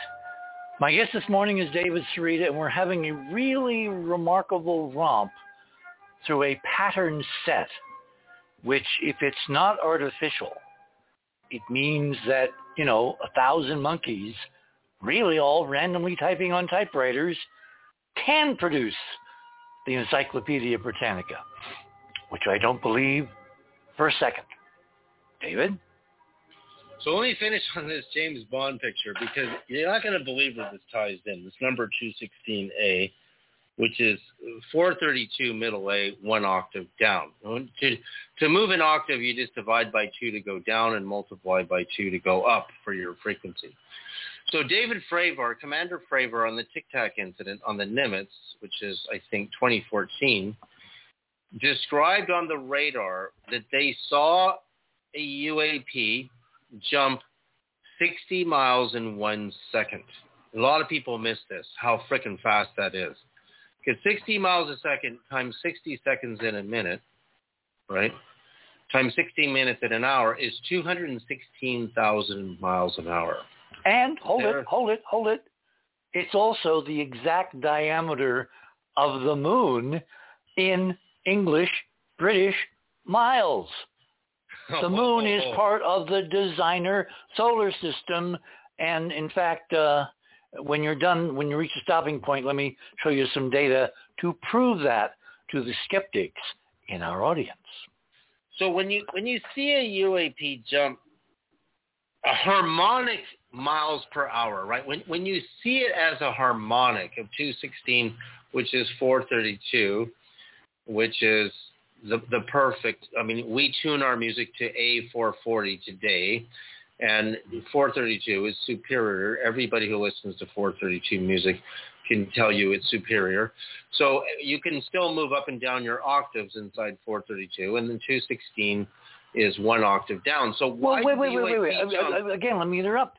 All the mathematics and geometry of the Giza Plateau is based on 432. Exactly. Right, and it works. The, the it works in there's mysteries in the metric, and again, a, a kilometer is so if I is times the golden ratio 1.6, which is still Fibonacci's uh, ratio. If you go in the sequence, one of the two of the numbers, I think it's 13 and 8 are 1 to 1.6. So 13 divided by 8, uh, uh, sorry, 13 divided by 8 is 1 to 1.625. Um, so anyway, the I'm, I'm getting really too precise here, but why did the UFO jump a harmonic in miles per hour? People think about it. It's your, and now Richard's saying that 216 number is, is a harmonic of our moon. See, the designer solar system, I mean, we're not just giving you one piece of evidence or, or a couple of coincidences. It's over and over and over and over and over again. All And you have this- all you have to do, and of course everybody now with the internet can do this in the comfort of your own home, as the old uh, Frigidaire commercials used to say. Nobody needs to be ignorant about these patterns. Now, let me tell you what I think the TikToks were doing, or Tic Tacs, I think of them as TikToks because it's about time as well. If we're looking at benign good guys that don't want to freak out the planet, that are doing a long runway to kind of introduce themselves through the standard bureaucratic process that they're here. Remember the, the little girl in Poltergeist? They're here. Mm-hmm. How better would you do it than to introduce those folks whose eyes can see and whose mathematical calculators can calculate the very means of our imprisonment and our liberation, which is the physics coded in the whole damn solar system from the beginning of our experiment. So here's another one. And this is this is another mind blower. So in the end of Revelation, when the cubic city of God, which is this when Gleaming you do the crystal barrel glass cube in the sky. Right. It comes to, if you do the math, exactly 1,500 miles. You know, this is mind-blowing because on a Mercury... Side. On, on, on a side. On a side. So if you take, if you take Mercury's um, diameter, it's 3,000 miles. But if I want to draw Mercury as a circle and square the circle, I take the radius squared, so it would be 1,500 miles squared which is the cubic city of God. so times pi. and get, you and you know what a cube is? It's it's a it's a it's a hexagram. It's no, a, that's in that's in two dimensions. In, in, three dimensions, it's two right. interlocked double tetrahedra. Tetrahedrons, right? Which have right. uh, rupture points in a sphere of 19.5. So there's your cubic city of God, which is a perfect, I mean, Mercury is almost exactly 3,000 miles diameter. So its radius is 1,500 miles. That's the measurement that the cubic city of God comes into. So why is it a perfect, you know, pi r squared of Mercury, like a perfect function of Mercury? Because we live in a designer solar system. Because we live in a designer solar system, and God, which God, which was a hyperdimensional machine, which someone deliberately tried to break, and that's why life on Earth nowadays for most people is a living hell. We should not be in this place in this condition, and we need to get ourselves back to the garden. That's the big. That's the big one. It should have. It should be a restored harmony. Mm-hmm. It, it has been. It has been knocked out of order, and when when the system goes out of order, because every planetary movement, every planet frequency, I, I've calculated all the frequencies of all the planets in the solar system, and I've found another remarkable um, um, revelation is that each planet has a twin. Jupiter and Saturn are twins. Mars had a twin, but it's in the asteroid belt, therefore it, it was destroyed. Earth's twin is Venus. Mercury should have a twin, and it's probably the cubic city of God because they're perfect functions of each other. And when you look at your twin planets, like like Uranus and Neptune are twins. Now going back to your when you really when you really look at it, Mercury and, and Neptune are very much alike. Jupiter and Saturn are very much alike. Earth and Venus, I mean, bluish, cloudy planets from space, very similar. You go back to your item three. Where else do we see this? Anywhere in the exoplanet research we've done, where else do we see anything like this system? And how rare is well, Earth? I'm I've got more data that was going to go in the new book.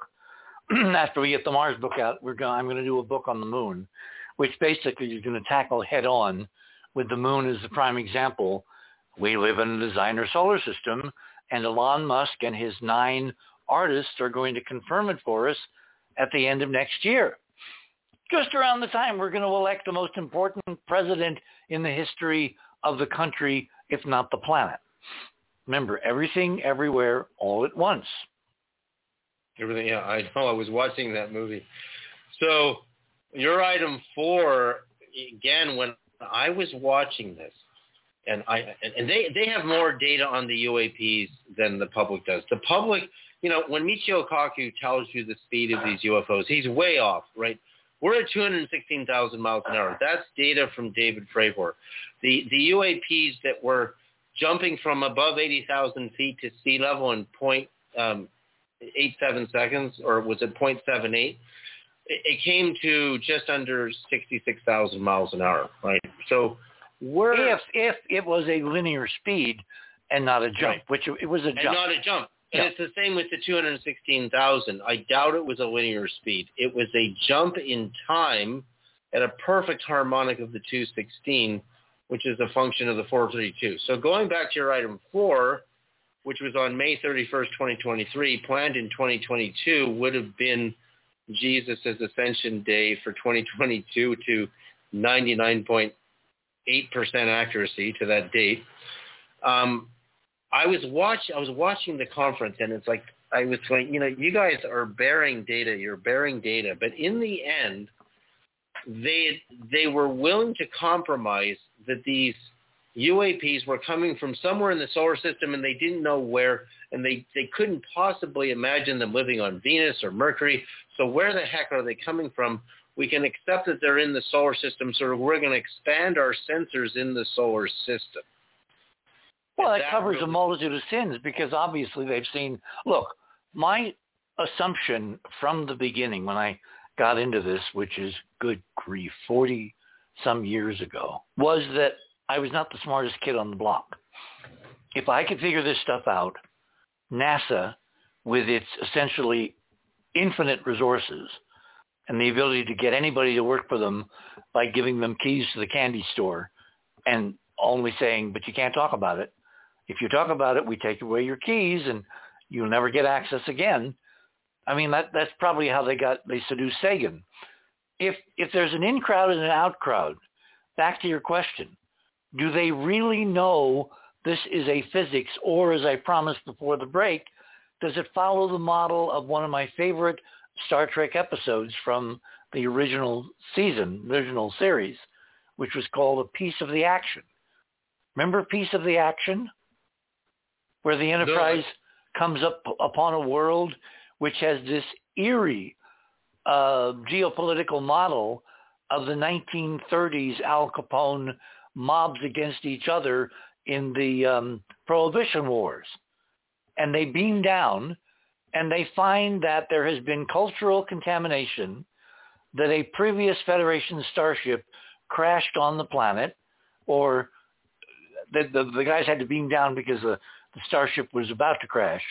and they brought with them a book, which was a historical, uh, you know, document detailing the 1930s Al Capone culture of mobs against each other, the Valentine's Day Massacre, Bonnie and Clyde, the whole nine yards. And they had this book enshrined in their central governmental, you know, house, White House, you know, palace, whatever, and they would quote from the book. So if our guys, the best and the brightest, don't realize this is a real physics, and they're looking at it only as a textual, ritual recipe, a prescription, a sacred book, and they're doing their rituals according to the book, but they have no idea what they're really doing, it still fits the model, which is NASA cannot go to the men's room without doing a ritual. Exactly. Like even the mission Artemis to the moon. Oh my like, God. Ah, I mean, how much of NASA is is is, sim, symbolic of the Greek gods? I mean, of course, Apollo, right? The Apollo missions, the god Apollo and Artemis. Why do they keep doing this over and Artemis over again? is his twin sister. the goddess of the moon, Yeah, right? She, yeah. She's and of the hunt and war. Why do they keep on doing this? Do they know something? Do they know that the Greek myths are not myths? That these these gods and goddesses live somewhere else in the solar system. You could go as far. Well, well, I would say they could live anywhere. It's like the 800-pound gorilla. Once Right. you've solved wormholes and you know warp speed, they could be on the other side of the damn Milky Way, and they could be here for lunch. You're not Exactly. limited by conventional relativity, which frankly I think is a trap. I think it was a very elegantly laid trap by the Nazis to keep us in prison. I know, and that's that's again what the what the Gnostic Gospel called the Apocryphon of John says. It's very You, know, you, very you just said you just said Gnostic gospel, not Nazi gospel, right? Yeah, the Gnostic Christian Gospel called the Secret Book of John, otherwise known as the, the Apocryphon of John, actually states that when this is a really interesting story of the of our creation, and this is Jesus speaking to John post resurrection during the 40 days. So when he when he resurrected at Easter, he he he hung around for 40 days, which would have taken him to 139 days from January 1st in a in a calendar year, right? So that's our 139. But he appears to John and he tells him the story of our physical creation, which is very different from the way we read Genesis. And in this story, the supreme God is an infinite being. That it is not a person. It's not a man sitting there on a throne with a name Yahweh. Like that's that's that's fabricated.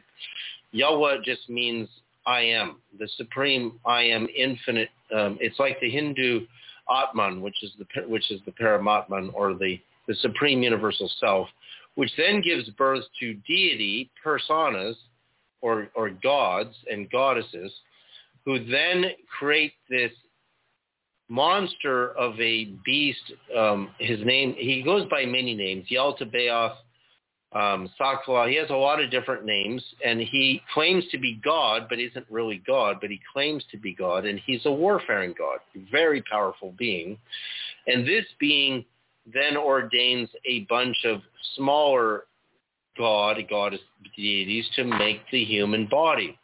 But while he's making the human body, the the the recalibrated human from the you know, the the Neanderthal species, you know, theory in Zechariah Sitchin's work, it fits in perfectly with this, that this new man-woman was going to be a worker slave for this Yaltabaoth and his armies of, of warfaring gods. But the supreme God puts this luminous seed in each and every one of us called the epinoia, which in Greek means, in ancient Greek means light or luminosity. So when we're created, we suddenly, you're not going to believe what, what it actually says in the scripture. It's really concurrent with what we're talking about. We're, we're suddenly can think better and we're, we're more intelligent than Yaltabaoth is himself, and he's outraged. And by because the humans could surpass. No, wait, what what what Yeah. textual legend is this? This is called the Secret Gospel of John, otherwise known as. It was found in Egypt in 1945. Ah, okay. right? And among the Nag Hammadi texts, I've, I've, read these things. So so these are part of the so-called Gnostic Gospels. Right, which are which are real Christian gospels. Yeah, of course they were. The The, the early, the, the, the so-called canon, you know, one from column A, one from column B under Charlemagne, and that Council of Nicaea, they just picked and choose what would support their storyline, having little regard for what really happened and what folks really believed.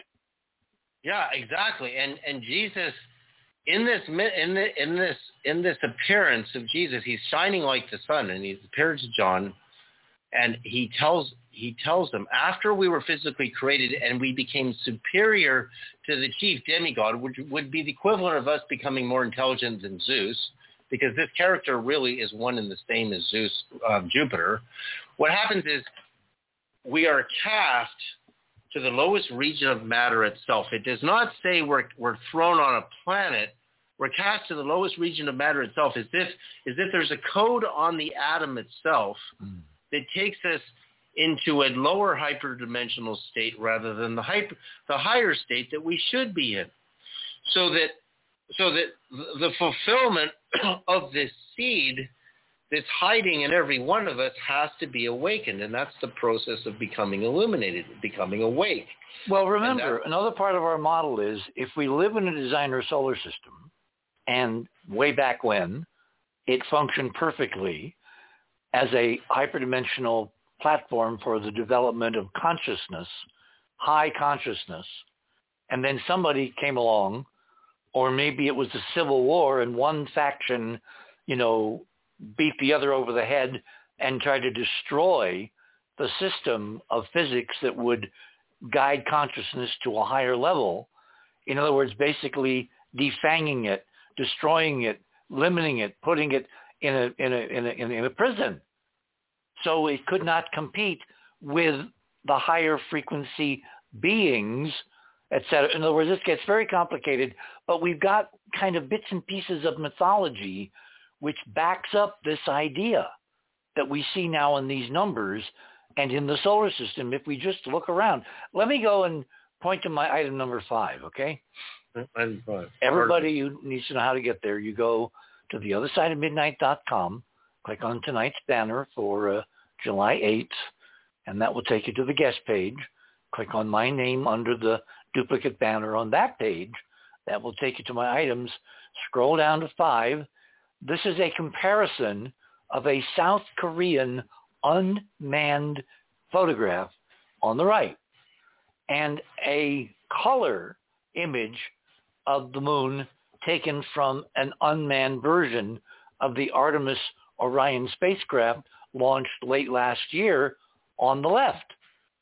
And what you see is something so incredibly anomalous that I'm still stunned that no one except us is commenting because it's obvious that two separate space programs in two separate nations located literally halfway around the world are photographing and publishing exactly the same phenomenon, which is this incredible scattered glass dome covering the entire moon, which is best seen at the edge because you're looking through the longest, what they call optical path length, and the scattering, which causes the bright ring, is bouncing the light of the sun back to the camera.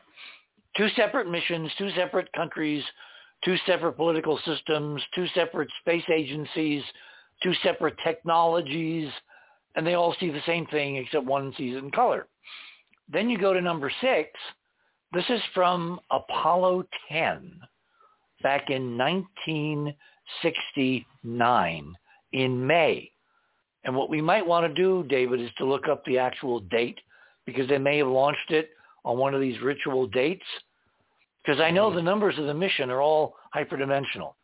Anyway, this was a, uh, a mission to basically test the Apollo 11 landing for July, and it went into orbit, and then they separated the lunar module from the command module, and then came back together, and they did everything but land. And this is a photograph taken from the uh, orbit of the uh, lunar module when it passed 50,000 feet over the front side of the moon and took photographs looking sideways as part of a whole sequence. 4810, 4811, 4812, 13, 14, 15, 16, all the way up through 4822, I think. And what, what, what are you seeing there above the curved, obviously hard reality of the airless moon? structures. Why is all that geometry there? Exactly. Because you're looking like, at the damn close-up of the geometry you're seeing at the edge of the moon as a ring all the way around the circumference.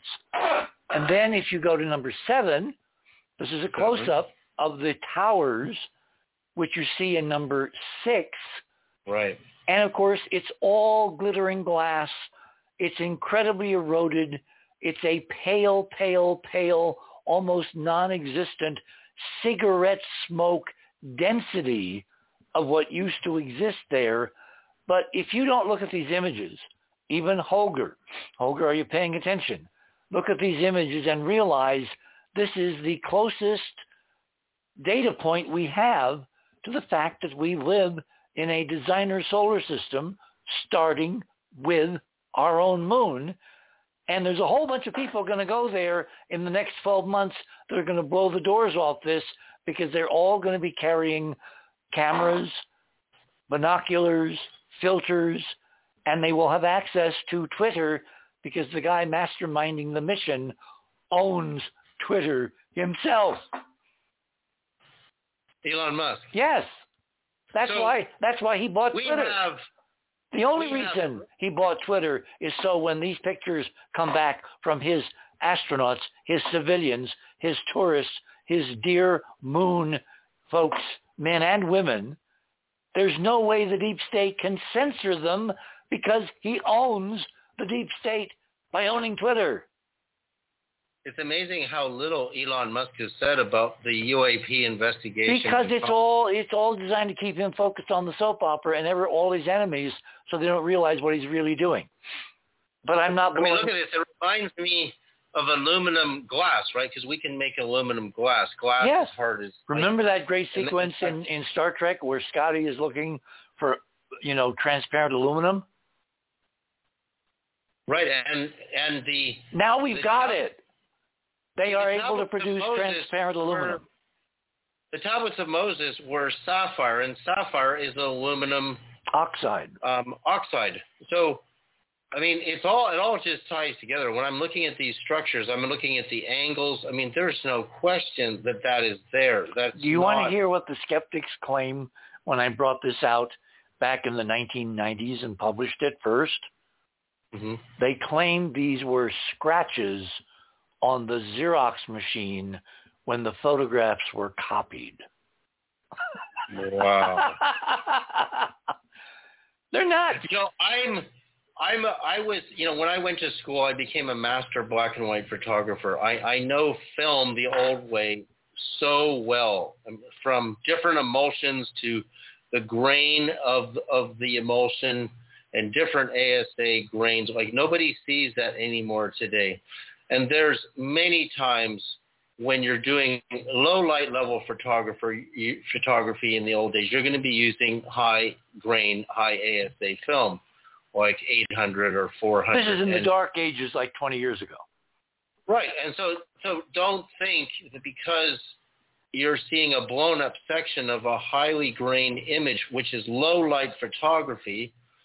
So you No, have no, no, no, no, no. half You're, light- you're, you're you're not looking at grain. You're looking at the specks of glass surviving in the matrix Oh no, I, I get it. that are And I- scattering sunlight. oh no, that does not look like 60 seconds. I agree, Richard. That does not look like film grain because film grain is uniform. It, and these little dots, these little white dots, which are reflections, are not uniform. So that's not film grain. Nope. Hey, we're at the bottom of the hour. Okay. My guest this morning, David Sereda. We're having a hell of a romp through the outrageous, extraordinary, insane idea that we live in a designer solar system. And what follows from that? Well, stay tuned. Do this to TheOtherSideOfMidnight.com. Talk radio with pictures on demand. Liberate your hyperdimensional time scale and non-linearly access over 400 hours of conversation at the cutting edge of science and thought. Join Club 19.5 to get access to exclusive content that fits your interests and time schedule. Filter episodes by guest or subject. Membership costs $9.95 a month, 33 cents a day. Listen while you travel or as an environment for your endeavors. 8 cents an episode, two and a half cents per hour of content. The other side of midnight.com.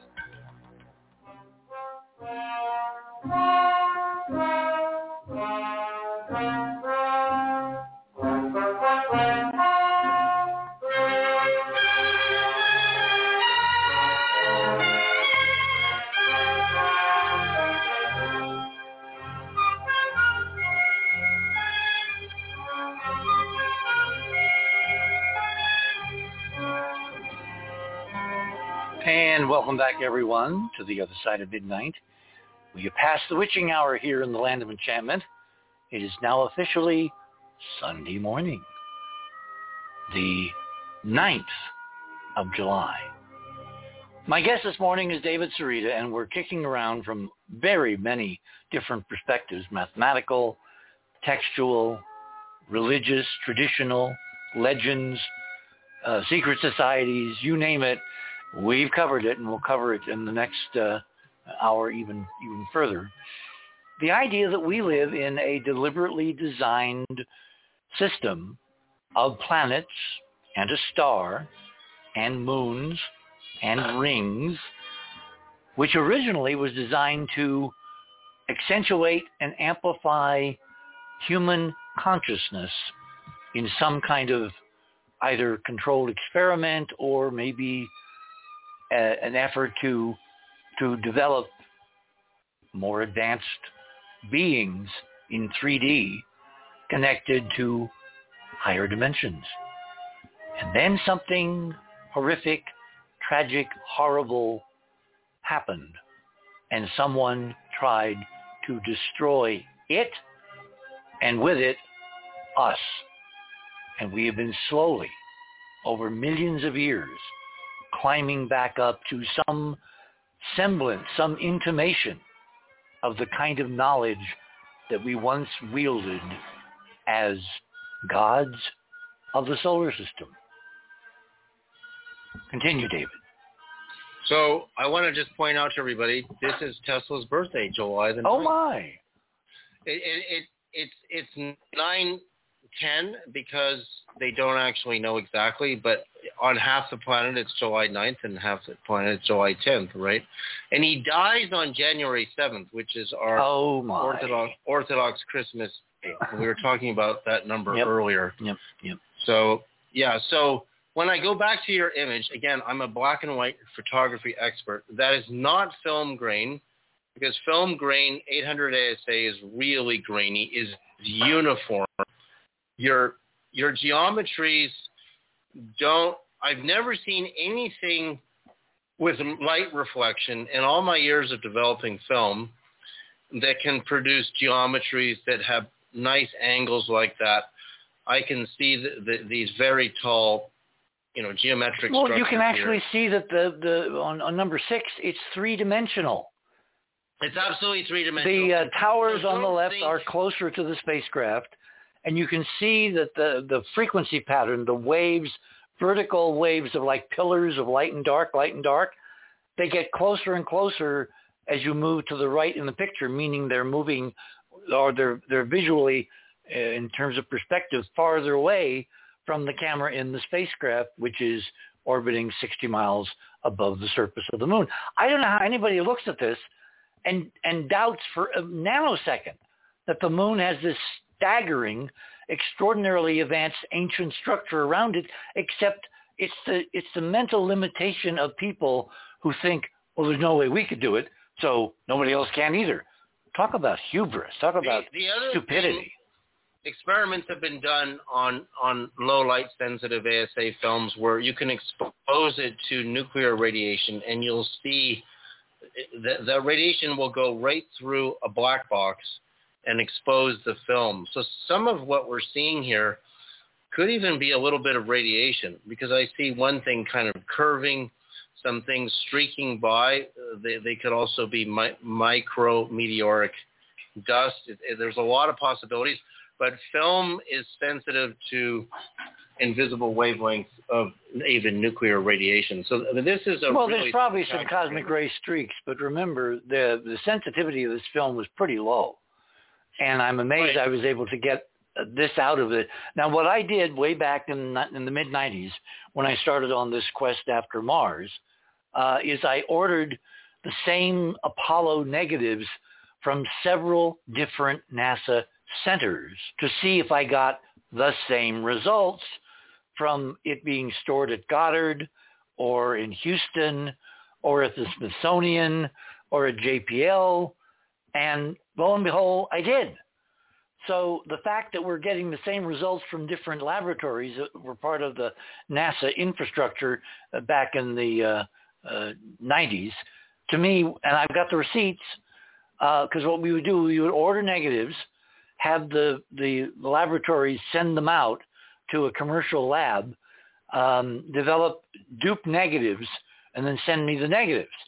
And then I would take the negatives to a, uh, a very high-end photographic commercial company in New York City uh, and have them print out on huge, like 16 by 20 or 48 by, you know, whatever, uh, enlargements.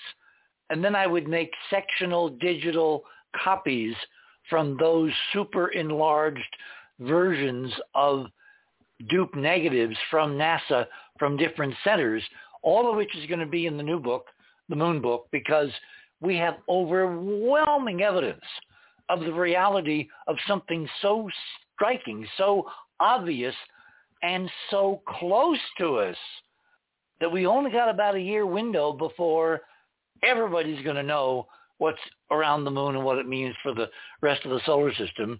And uh, hopefully they'll be learning by reading the book, our new book. See, now, if NASA, as a, as a consequence of the May 31st conference, is going to expand their sensors in the solar system, that would include the moon and Mars. And Mars being the fulcrum from the number 591, 19.5 in reverse, of the solar system and the pyramids on Mars. I mean, if Mars had a civilization as long as it goes, we think, I mean, I was I was watching this new documentary yesterday on on the new pyramid discovered in Egypt and how far under the surface layer of the soil they had to dig before they found something. And when I look at the structures on Mars that we can see the remnants of in the geometry of the way light displays itself, and also the face on Mars, I would think there's a lot of debris from windstorms on Mars. We, we, we know there's windstorms on Mars all the time. So that if you see something that looks like a face in a, in a pyramid and you remove the debris, it's obviously going to be far more perfect. We can't think anything that old is Well, that takes perfect. us elegantly to my number 8. Mm-hmm. Now, this is a picture which I, I guarantee you 99.99% of people have never seen. This was taken in the fall of 2002 by the uh, Mars Odyssey spacecraft with a camera called Themis, which is a NASA acronym, and I don't remember what it means, under the control of a guy named Christensen and another guy named Malin uh, at the University uh, uh ASU, Arizona State University, who had the NASA contract to develop uh, the cameras. And Venus is the goddess of personification of justice and divine order. Exactly, exactly. Not an accident. Again, ritual, ritual, ritual. So this is a unique image of Cydonia. The top feature is the face, the face on Mars. The bottom feature in the right is a temple, a stunning artificial glass enshrouded temple under a unknown state of erosion. And what you're seeing is the only dawn image, actually pre-dawn. Uh, this was taken probably uh, Mars rotation, Mars day, maybe half an hour before sunrise. And the light is coming from the east. So the right-hand side of the face is illuminated. And the right-hand side of the incredibly geometric architectural structure, uh, so-called mesa, to the southeast. East is to the right of the image. And you can see that on the right-hand side of the face, as the dawn is coming up, there's all this glittering, highly, incredibly reflective geometry, which should not be there, and which this is the only public record of NASA ever taking and releasing this particular sun angle. And what's stunning is how much brighter the structures sticking up are than the surface because the surface is getting skylight from overhead and the structures are getting um, pre-dawn illumination of the atmosphere to the east even before sunrise. And I took Robin uh, many years ago to the Grand Canyon to sit on the rim there at El Tovar on the southern rim and have her watch what happens to the mesas in the middle of the canyon as the dawn comes up in the east. And I guarantee you, it looks nothing, zero, like what you're seeing in this stunning Mars Odyssey Themis image of Cydonia on Mars pre-dawn. See, yeah, and you're right. The the fact that it's capturing the light means its elevation is Yeah. considerable above the surface. And what really interests me about Mars and all your early Look at the symmetry of the face. Oh, you know. See, Kinthea, if you roll to the very top of the homepage, you know, we've got some of Kinthea's computerized artwork to compare to the uh, digital artwork of, of NASA people like Mark Carlotto. And then we've got her clay model, which shows that the face was artificial long before any digital models were created. But we never had a dawn image to work with. So she modeled it as a sculpted piece of rock, whereas in fact the face and the other so-called mesa are incredibly honeycombed, hollowed out artificial structures, arcologies built by the same level of super technology that put a dome, a glass dome, all around the moon and set the spacing of the planets in terms of this star, this sun, to amplify the physics for consciousness on three worlds, on Earth, on Venus, and on Mars. And of the three experiments, the only one that's still ongoing is us guys here on Earth. And where did you find 19.5 degrees on Mars? Didn't you find that in? oh, it's in the map all over Cydonia. Over So and over and over the again. The fact that that, that 19.5 is over Sedona, which which is 591 in reverse, confirms that Mars was originally at 591, 19.5. That's what I would think. So and it that's what I would drifted because of the war.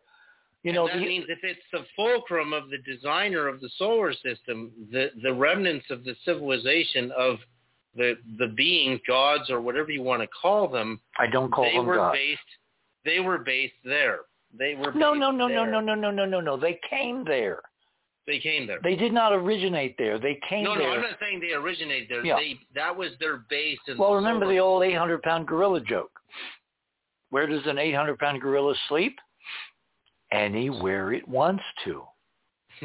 remember, Yeah. if Mars was a satellite of Planet 5, these guys may in fact have originally originated on Planet 5 and then migrated as refugees after the war when Planet 5 was destroyed and Mars would not suffice because the physics of where you live determines the level of consciousness that you exhibit. In other words, if you turn down the physics, you turn down consciousness, intelligence, brains, smarts, connectedness. You make a very brilliant culture very, very dumb. and that would explain why Mars lost its twin because all the other planets are twinned. You know, Venus and Earth. And you know, we don't have to speculate, Earth, David. I mean, tonight we're basically sitting on Earth. We have some fragments of ancient texts because the uh, um, uh, what do they call that? The uh, not apocalypse. It's basically where they go through and they comb everything out and then destroy it.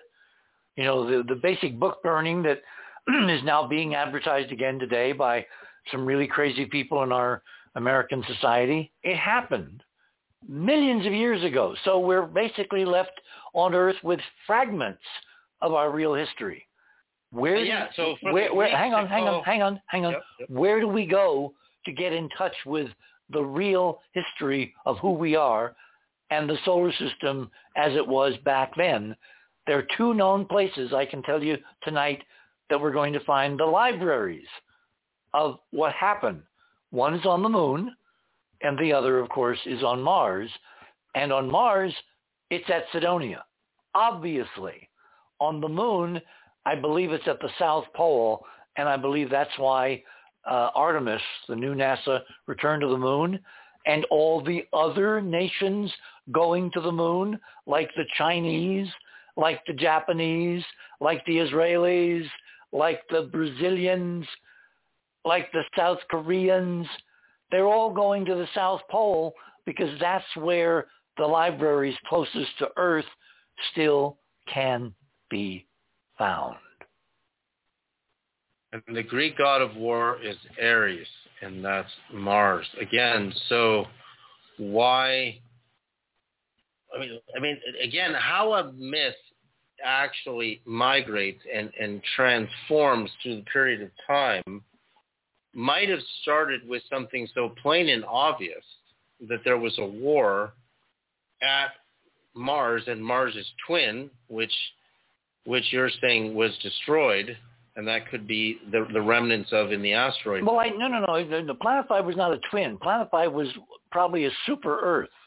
Remember, we've well, now Mars would have been like an Earth. It would have had. it would have been a satellite, a moon, but big enough to hold an atmosphere, big enough to have weather, big enough to have cities, et cetera, et cetera, until its primary was destroyed, and a huge portion of that planet, which Mars orbited, was erupted into space by the extraordinary hyperdimensional energies released to destroy an entire world. And Mars got smacked on half of it, tilted off, off axis, set freely wheeling in orbit around the sun, and is basically a destroyed world where because of the events happening and the raining down of material from Planet 5, probably had Richter 15 earthquakes from one pole to the other.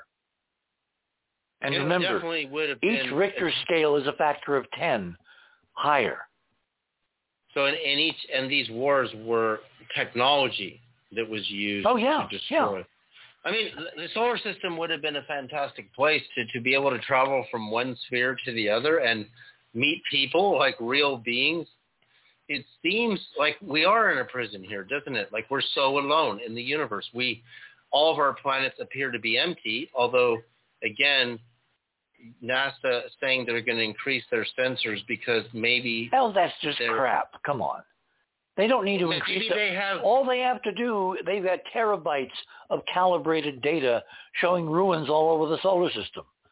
All they're so going to do, They're lying. all, of course they're lying. you know, course, it's- and they've been lying all this time. Exactly, They leave us because because they they've been these little- keeping they've been keeping David the ultimate secret, which is who we really are.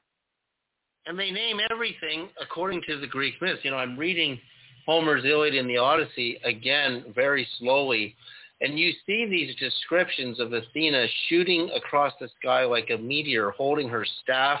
They all have their staff and their scepter, which has some sort of function for them in in in, in the Greek myths, and they're they physically are moving in fiery chariots, which again can be a metaphor for a craft or a even a a saucer, if you will, that as a metaphor, as that metaphor translated throughout a period of time, the the later Romans and Greeks used uh, staffs that converted into spears, and they used chariots, right, with flaming lightning bolts, you know, as as a graphic, you know, on the sides of their chariots to symbolize what they saw. Well, I would take that with a grain of salt. Look, how do you describe to a Neanderthal an F-16? That's what I mean. That's How, exactly how, how did how did Ezekiel describe his visions right. in terms of stuff he was familiar with? And So Ezekiel's even- visions were it wasn't one vision. He had multiple Yeah, visions yeah, yeah. of craft that were we that were wheeled craft. There were many vortice wheels. Remember he the secret of hyperdimensional physics, which is the control of gravity and inertia, is rotation, rotation, rotation. So, So- flying flying saucers look like saucers because that's how the physics of moving, you know, against gravity or between dimensions functions. Yeah, Something has like to wheels. rotate. And the prophet Ezekiel goes shooting up into a whirlwind of a vortex. Yeah. Right. And you can't breathe above fifteen thousand feet. I've skydived from thirty thousand feet. I know. I'm very experienced physically with what it takes for I tried to do a radio show in 1965 when a comet went streaking close to Earth around the sun. And I tried to do it from a light plane at 15,000 feet. When we got back to the studio and they ran the tape, it was unusable because I sounded absolutely smashed, stoned Oh yeah, because- you can't. because of hyper hyper uh, what they call hypoxia, not enough oxygen. And I didn't know it at the time. I thought I was doing great until I listened to the tape on the ground in the studio. Oh, I know. I, I, I trained at Edwards Air Force Base for high altitude skydiving. They tested like 30 guys at, in, in a chamber for hypoxia. And we all functioned differently at different Oh, levels yeah. of oxygen. Like some of the guys were, pa- like they gave us one plus one is two. They gave us color charts. And half the guys look like they're dead. and I'm, I'm, I'm in, I'm surviving in the top like 15%. And then everything looks spotty and all the colors disappear. You can't see colors anymore wow. and it looks like really grainy film, and then you're passed out. Now, when you get above, I, I climbed Mount Whitney in record time. I beat the military's posted time there. I did it in, in I forget what year that was, but it's 1449, right? 14,490 something feet. So you're right at the border where you can't, you can't survive anymore. And that last hour, I mean, you think of the guys on Everest, like you cannot survive without oxygen. So not, think about this logically. When when Jesus ascended, he was physical. He was not a ghost. He, he ate food. His disciples touched him, and he went shooting up into the sky. And when the prophet Ezekiel shot up into the sky, where did he go? Because you can't breathe above 15,000 feet. He would have to be picked up.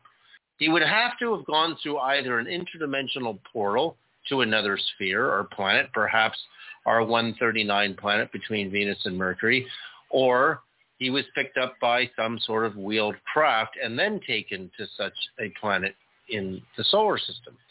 Because why then would Jesus describe his return as being from the bright morning star? Now, let's go to the bright morning star for a second, because the other morning, uh, this is a couple weeks ago, I got up at like 3.30 and I see this super bright, bright planet on the horizon. And I assume it's Venus, and it's really bright. And I get out my giant German binoculars, and it turns out it's Jupiter.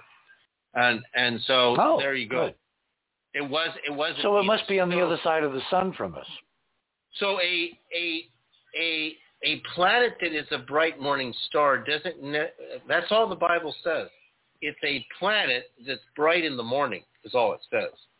We don't, even though we call Venus the bright morning star, and it was actually Pythagoras who was one of the first to use that verbiage for Venus, does not necessarily mean Venus. It could be a planetary body that appears as a morning planet shining very, very bright. Um, yeah, it was Jupiter. Um, uh, it was a few weeks ago. So, so bright. Like it was spectacular. I got out my binoculars. I could see the moons of, Hmm. of Jupiter. And Did you see any of the cloud belts? Or was it too Oh, bright? no, no. The, the, so you have the Jupiter Trojans. Is that what you mean? no, no, no, no. On the surface, surface, the clouds, the atmosphere. No, my I have these huge German binoculars. They're not. It's not a telescope, but I can clearly see the moons. And so what I'm saying is, with the model, my item one and my data in item two, you can clearly see that they're according to the math and the Fibonacci sequence, it can't be a coincidence about the 139 days. And again, you have a window some of the ascension dates will line up to 144 days, believe it or not, some of, depending on the year. But the the fact that 591, which I'm calling the fulcrum, which is like the middle of the teeter-totter, all the, the bigger planets to the right of that and the smaller planets toward the sun to the left of that, and the, the pyramids on Mars and what you're ca- talking about, Planet 5, and how we end up with a pyramid that's 139 meters tall, the Great Pyramid, and we have this number 139 that corresponds to the three most sacred dates, the Ascension date, the Orthodox Christmas Day of January the 7th and August 21st, is, is the true Trinity, a, a, a, a true, the base of a tetrahedron. This is miraculous stuff. The, the, the idea that NASA may know this, that they actually may know this, which is why they Of course they know this. The question, the question is, hang on, hang on, the- hang on. The question is, do they know what they know? In other words, is it by the book? Is it is it rote? Is it a ritual? Or do they understand that the ritual relates to a real physics which can change real reality and you turn it into a technology and you are you're the masters of your fate and the captains of your soul and have they been keeping that secret to themselves because they think they're the elites the heirs of the gods and the rest of us are just well we're lulus slaves. See that makes the most sense richard. They need to have the elite have to have a secret. Ah. the public can't be stupid here. The, the the if you go to the ancient egyptian civilizations the elites had their secrets that the commoner didn't know. It's the same in ancient India, in, in the Vedas, the, the, the temple, you know, the temple, you know, leaders, whatever they named them, had secrets that the commoner didn't know. You had to be initiated to know the secret. Mm-hmm. You had to be initiated to know the secret. And I'll tell you another thing that is utterly miraculous. You can, if you get out your calculator and you type in the ultimate royal cubit, which is 20.601 inches, times the golden ratio, you're going to get 33.333. so the royal cubit times the golden ratio 20, t- t- times 1.618, 0339887, you're going to get 33.33 degrees. 333. 33.333. So then again, your highest symbolic number in Masonic wisdom, the angle that um, that uh, the angle of entry of uh, Oumuamua, and oh my God, I mean the number th- this number is is a master number. So again, you had to be initiated to be in the inside to know the secret. So if NASA knows that Vulcan is a real planet, which is, you know, Star Trek and Spock, is really real. It's not hypothetical. And that the Jesus Ascension planet is a real planet and they know, then they're not going to tell you unless you are initiated. Don't think they're going to tell you that their highest secrets. Richard's right. We're the commoners. They see themselves as the embodiments of the God. I mean, Caesar was, and the Roman Senate believed they were the embodiments of the gods, and the common people should pay their taxes and worship them as such. So when Jesus came along and toppled the entire Roman Empire, they wanted to build it back again. And they had several councils. They had a council at Nicaea, two councils at Nicaea, Hippo in North Africa, and Trento in Italy. And when you read your Gnostic scripture, and you see what's really going on. They wanted Zeus. They wanted an all-male god. Jupiter, Zeus, Jupiter for the Romans, same as Zeus, one and the same being. Yaldabaoth in the Gnostic Gospels. They wanted an all-male ruler, and they wanted an all-male Senate. And if you read your Gnostic scripture, it was very balanced between male, female in the early Christian religion. So they, again, they, they, they hid the secrets of the real the real Christianity, the real Christos, and the real church, and that's why January seventh at six. Sixty seconds. Sixty seconds. That's okay, why David, we, we, we are at the bottom of the hour, so let us pause here. Uh, this is absolutely fascinating. Now, look, if you want to join the conversation when we come back, I will give you a, um, a phone number where you can join us. I'm hoping that some of our regular folks like Ron or Andrew or Robert or Bob or Keith, Keith Laney, because Keith uh, uh, Morgan is with us. In fact, Keith Morgan, you need to say something. So when we come back, we're going to bring on Keith to kind of tell you what he thinks of all this. And uh, uh, you're literally at the edge of a whole new, stunning chapter of history and by my calculation, political calculation, and remember I'm batting a thousand on the politics on this, we're maybe a year away from this all becoming common knowledge. You're on the other side of midnight. My name is Richard C. Hoagland. We shall return.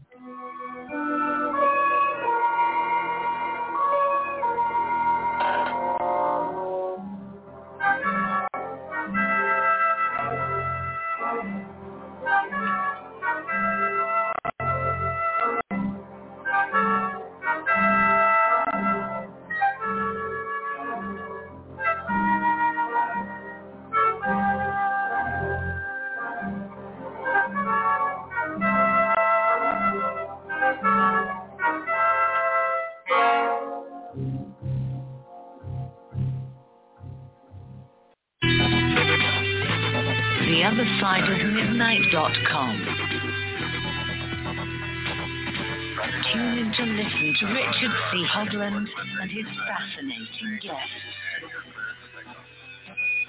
Join Club 19.5 to get access to exclusive member benefits. Listen to past episodes anytime on any device. Search the archives of over 180 episodes. Membership costs $9.95 a month, 33 cents a day. Support the broadcasters provide you with the most interesting conversation available. Talk radio at the cutting edge of science and thought. The other side of midnight.com.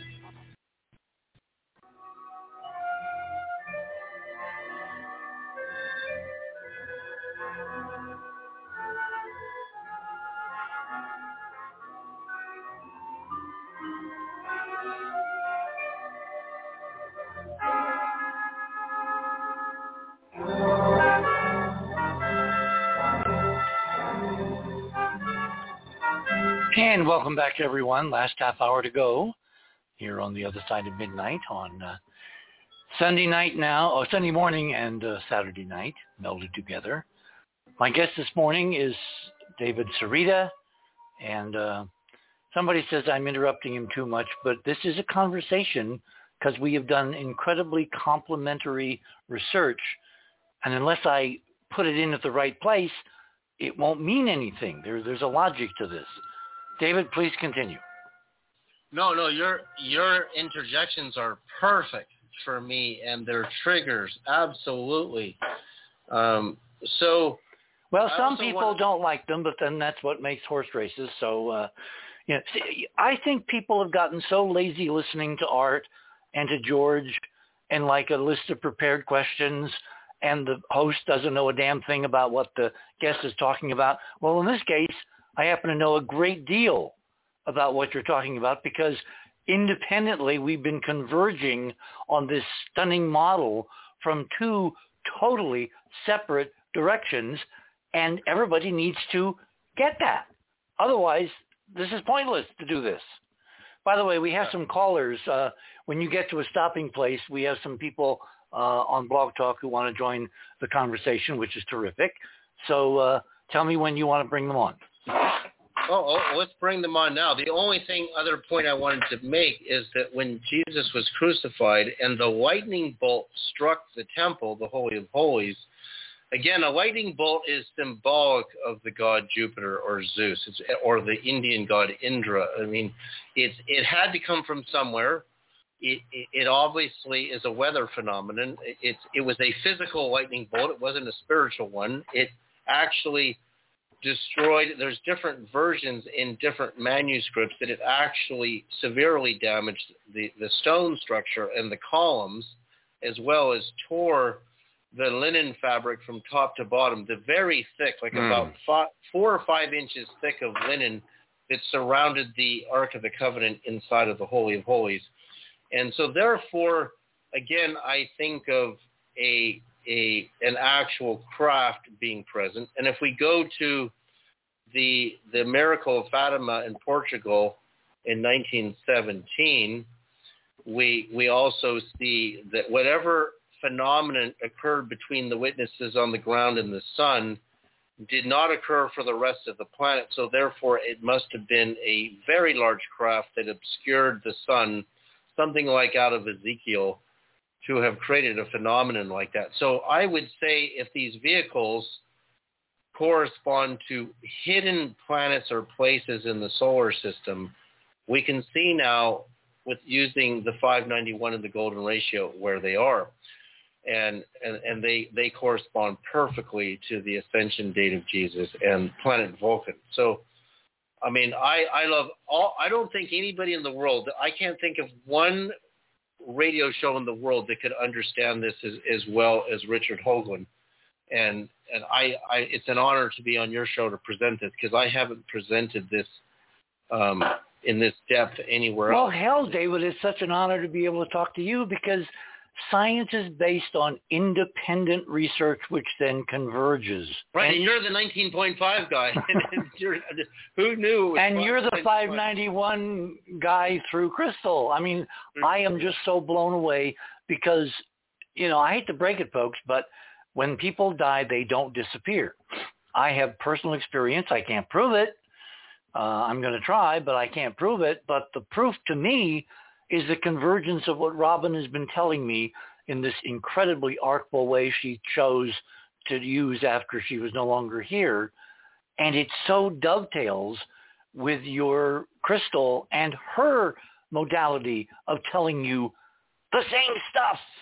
I know, and doesn't this prove it? I mean, if you prove life after death, 591 and 19.5 should prove it to people because it won't. 591 it won't. divided by 1.618 is exactly the number of days on Earth per year. I guarantee you that 99.99 people think we're totally nuts, but that's fine. They probably do because fine. we're when, putting when you're it. not ready. They are not ready. Exactly. You know, remember what what Christ said about throwing seed on barren ground. The reason that this is all coming out now the everything everywhere all at once model that I'm kind of really, you know, loving is because now's when the physics makes possible people in a low energy environment, a prison planet solar system where we've been deliberately dumb, dumb, dumb, dumb, dumb down, where some of us have a inkling of rising to the level of where we can grok this and it will pattern match and people will say, even if a tiny minority, oh my God, look at that. Right. And when the math works, when you have a mystical experience and it's mathematically freaking incredible, what does that mean, people? It means well, I'm not pulling hairs out of a camel's back and saying, look. okay, let yeah, us so let us bring somebody... let us bring Stephen on from Clearwater, Florida. Stephen, you are on the air. Yes, uh, Richard. I was wondering why did they pick this solar system to to um, you know build their their um, designer solar system? And I'm thinking that if I was choosing a solar system that I wanted to to let's say develop, I'd want a star that is farthest away that has a tendency to be away from other stars. Because if you set up a solar system that had you know perfect resonance, you'd want it in a position where there's not a lot of other stars close to you to, per, to perturb your work. Do you follow what I'm saying? Yes, and I have an answer. And I found it years ago. I was using a kind of a, a, a kind of a test app that someone sent to me, and I've got to reconstruct my research because the notes got destroyed. But the the, the nasty secret is it's not just this solar system they redesigned. They redesigned whoever they were, our entire galactic neighborhood out to several hundred light years. They were used oh, to be. Really? Oh yeah, yeah, I can prove that. I can't do it tonight, but the math is there, the data's there. I know where to look. It's going to be part of the new book, which will follow on the Mars book, because there's two new ones. We're going to come out with the Mars book. It's finally steamboat time on the Mars book that Cynthia and the rest have worked so hard on. And then I'll follow that with a book devoted to the moon as the key to the whole designer solar system idea. And I will by that time have uh, found this research, which shows pretty conclusively to me that not only did we live in a created neighborhood, but the war encompassed the neighborhood. In other words, we in fact could still be in the war, but we just don't recognize it. And some of the folks mm-hmm. showing up could be our friends, and others could be, quote, the enemy or the folks that try to do us in, destroy our link to higher dimensions, and leave us with the illusion that when we die in three dimensions, we disappear. And David and my totally independent first person experience says categorically that is just not true. It's more fake news. Hmm. Right. You see, when you understand that if when you actually make contact with the energy part of you, right? So if you if you look from the moment you were born to the to the age you are now, who's been looking through your eyes and feeling everything? Everything is changing. All the events in your life are changing, but one thing remains the same throughout your whole life, through all the vicissitudes, is you. You're, you've been there through all of it. And the fact that you yeah, but wait, wait, David, David, is it the same you, or is it an evolving you? Because I know I did not have these ideas or thoughts or data or inclination or anything, you know, 30, 40, 50, 60 years ago. Right, but it's it's the purity. You're right. You're, we are evolving, but but we're the energy part of us, and what what physics knows today is information does not, it cannot be destroyed. Right. So if you think of the information, now that goes us, that goes back to Stephen Hawking, I think now. Right. So and and his black holes. Remember, Stephen Hawking's the big guy on black holes. Right. So if if the information part of us can be proven to survive the passing of the organism, and you can prove that in physics, then therefore what we're saying to receive a message from our other half on the other side of the of the universe, but the fact that my other half gave me this number. You know, if she didn't give me the number 591, we, I wouldn't have any of this. I wouldn't have the 139. I, I, I, I still am blown away that it's the exact reversal of 19.5. which proves its position is right near Mars, right? It well, look at statistically. If people are listening to us and thinking that we're basically smoking some really good stuff and they want it, how did we both independently arrive at the mirror imaging of the core physics, which is the key to solving all of this. All of this. But that, but that tells us something even deeper. That from their per- perception, they're in a mirror dimension of us, as above, so below. That's in what the I'm. Mirror, you know. See, when you look in the mirror, you see yourself in reverse. You don't see yourself the way other people see yes. you, right? So we're so used to in the mirror, oh, that's what I look like, but it actually isn't. They see you in reverse. Yep. So 591, 19.5 in reverse. I, I'm being, still astonished that I didn't see that.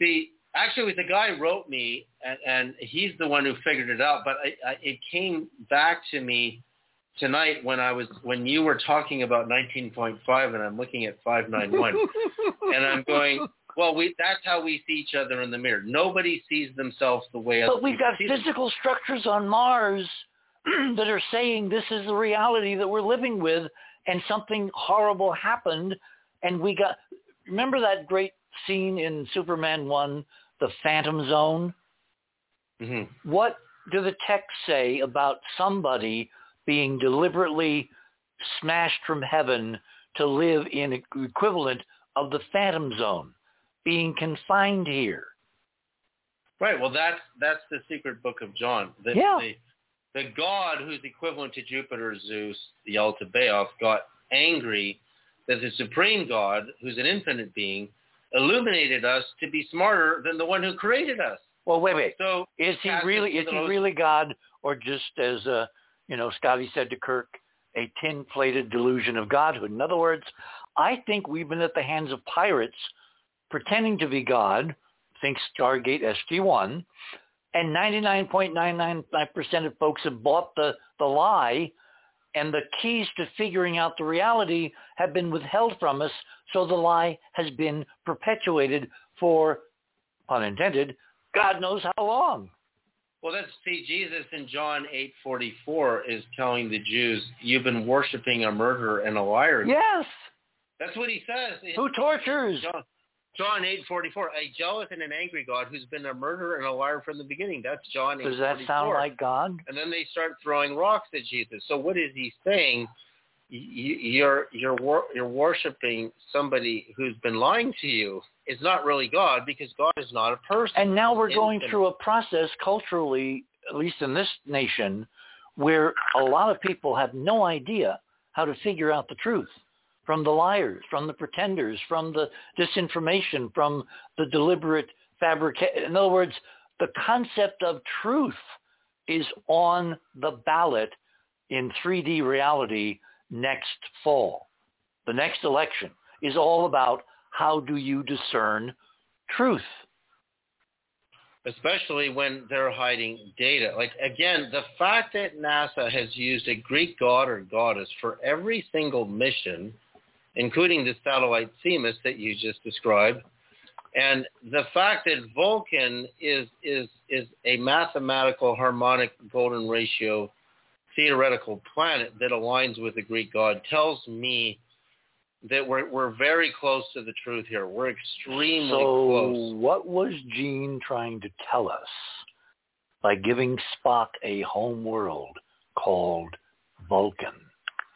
Exactly. And a that know, was my question. Do you have an answer? Uh, well, I, I think because somebody, and again, it's these early French astronomers, early you know, early 19th century that discovered it. Somebody keeps these secrets in a box or in a secret society, a Masonic society, and of course they have to have secrets. Don't think they're going to tell you the truth. So if you want to know the truth, Facebook can't tell you the truth.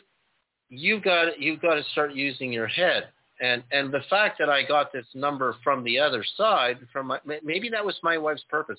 I actually thought about it. Maybe as painful as it was to lose her, and for my two daughters, this was her life's mission complete to give me this number 591 to decode the solar system to find the hidden to find the hidden heavens. Because the end of hmm. Revelation tells us there'll be a new heaven and a new earth, or new heavens and a new earth which means they will be rearranged back into their proper order. That's what that tells me. Hey, guess who Right. just appeared in the studio?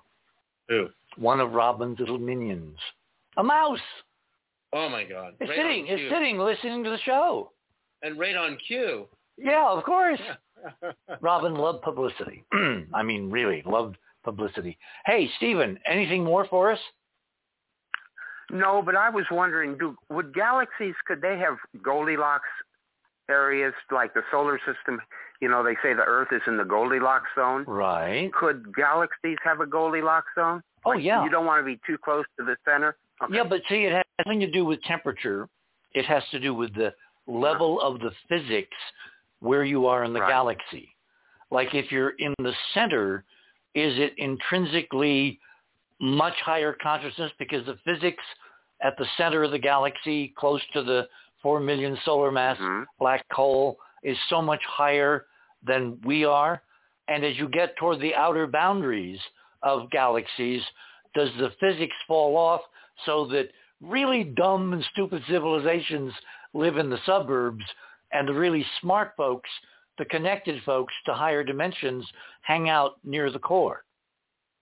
Totally Right. great question. That- Yeah, and also the fact that we're mainly water, which is hydrogen and oxygen, and, and hydrogen is the most abundant element in the universe, and, and hydrogen can exist at, at enormous temperature ranges, means that we we are a certain temperature. Right, fish can live at 40 degrees, just above freezing in a lake, and dolphins and whales. We're birds are actually. It's amazing. I was researching the temperature of birds some of them are really hot, like they're like 106 degrees. Do you So know there are fish, David, you know there are fish in the Antarctic that actually can live in frozen water, super cool water below the freezing point of ice because they have the equivalent of glycol in their veins. See, the universe can design. Like again, I was talking about this. Well, it may not be the universe. Remember, if we're in a designer solar system, is it possible that every species has also been carefully designed by a designer. by a designer? But but but but but the designer, designer that? I'm looking at is not God. That's what I mean, though. It's when I say God, it's actually it's mysterious. It's not a person sitting there going with a with a clipboard and saying I'm going to change your temperature, but it's it's the concept of understanding the Goldilocks zone idea is specific to our body temperature. But the very fact that fish can live in ultra cold temperatures and also birds can live at 106 degrees. I mean, that's a fever. Well, can you imagine- degrees, Can you imagine what is living in the oceans of Enceladus or right. Europa, in the exactly. super hyperdimensional field at Europa of Jupiter. See, that's where you get into the, the consciousness that Arthur C. Clarke had in, in 2001 and 2010, and and where did those ideas come from? Did, did he did he tap into something that is actually a truth, a reality? Well, as someone who knew him very well and knew him to be a very even-tempered, mild uh, narcissist, he loved to talk about himself. And he was so endearing when he talked about himself and his discoveries and his connecting dots and, you know, what he was writing about. It was just, it was lovable to be around him. He was just a really cool person to know as a friend. Um, he left us such clues. I think either he was part of the in crowd, part of the Brookings. We lay this out for everybody and they will grok it and reach a level where they won't freak out when it becomes reality. Or he was a very, very, very old soul whose mission in his lifetime recently was to basically introduce the culture to these extraordinary ideas on a scale that few writers have written uh, realistically about. Uh, all of Stapleton, moving worlds around, you know, intelligent dogs like Sirius, um, et cetera, et cetera. And the most interesting thing in that long relationship was when I sent him data on Cydonia and I got the only angry, bitter, acrimonious emails back from Arthur I ever got. Really? It was like Cydonia was the third rail, the incendiary, you should know that stuff reaction. Whoa. Oh, yeah, wow. huge, huge.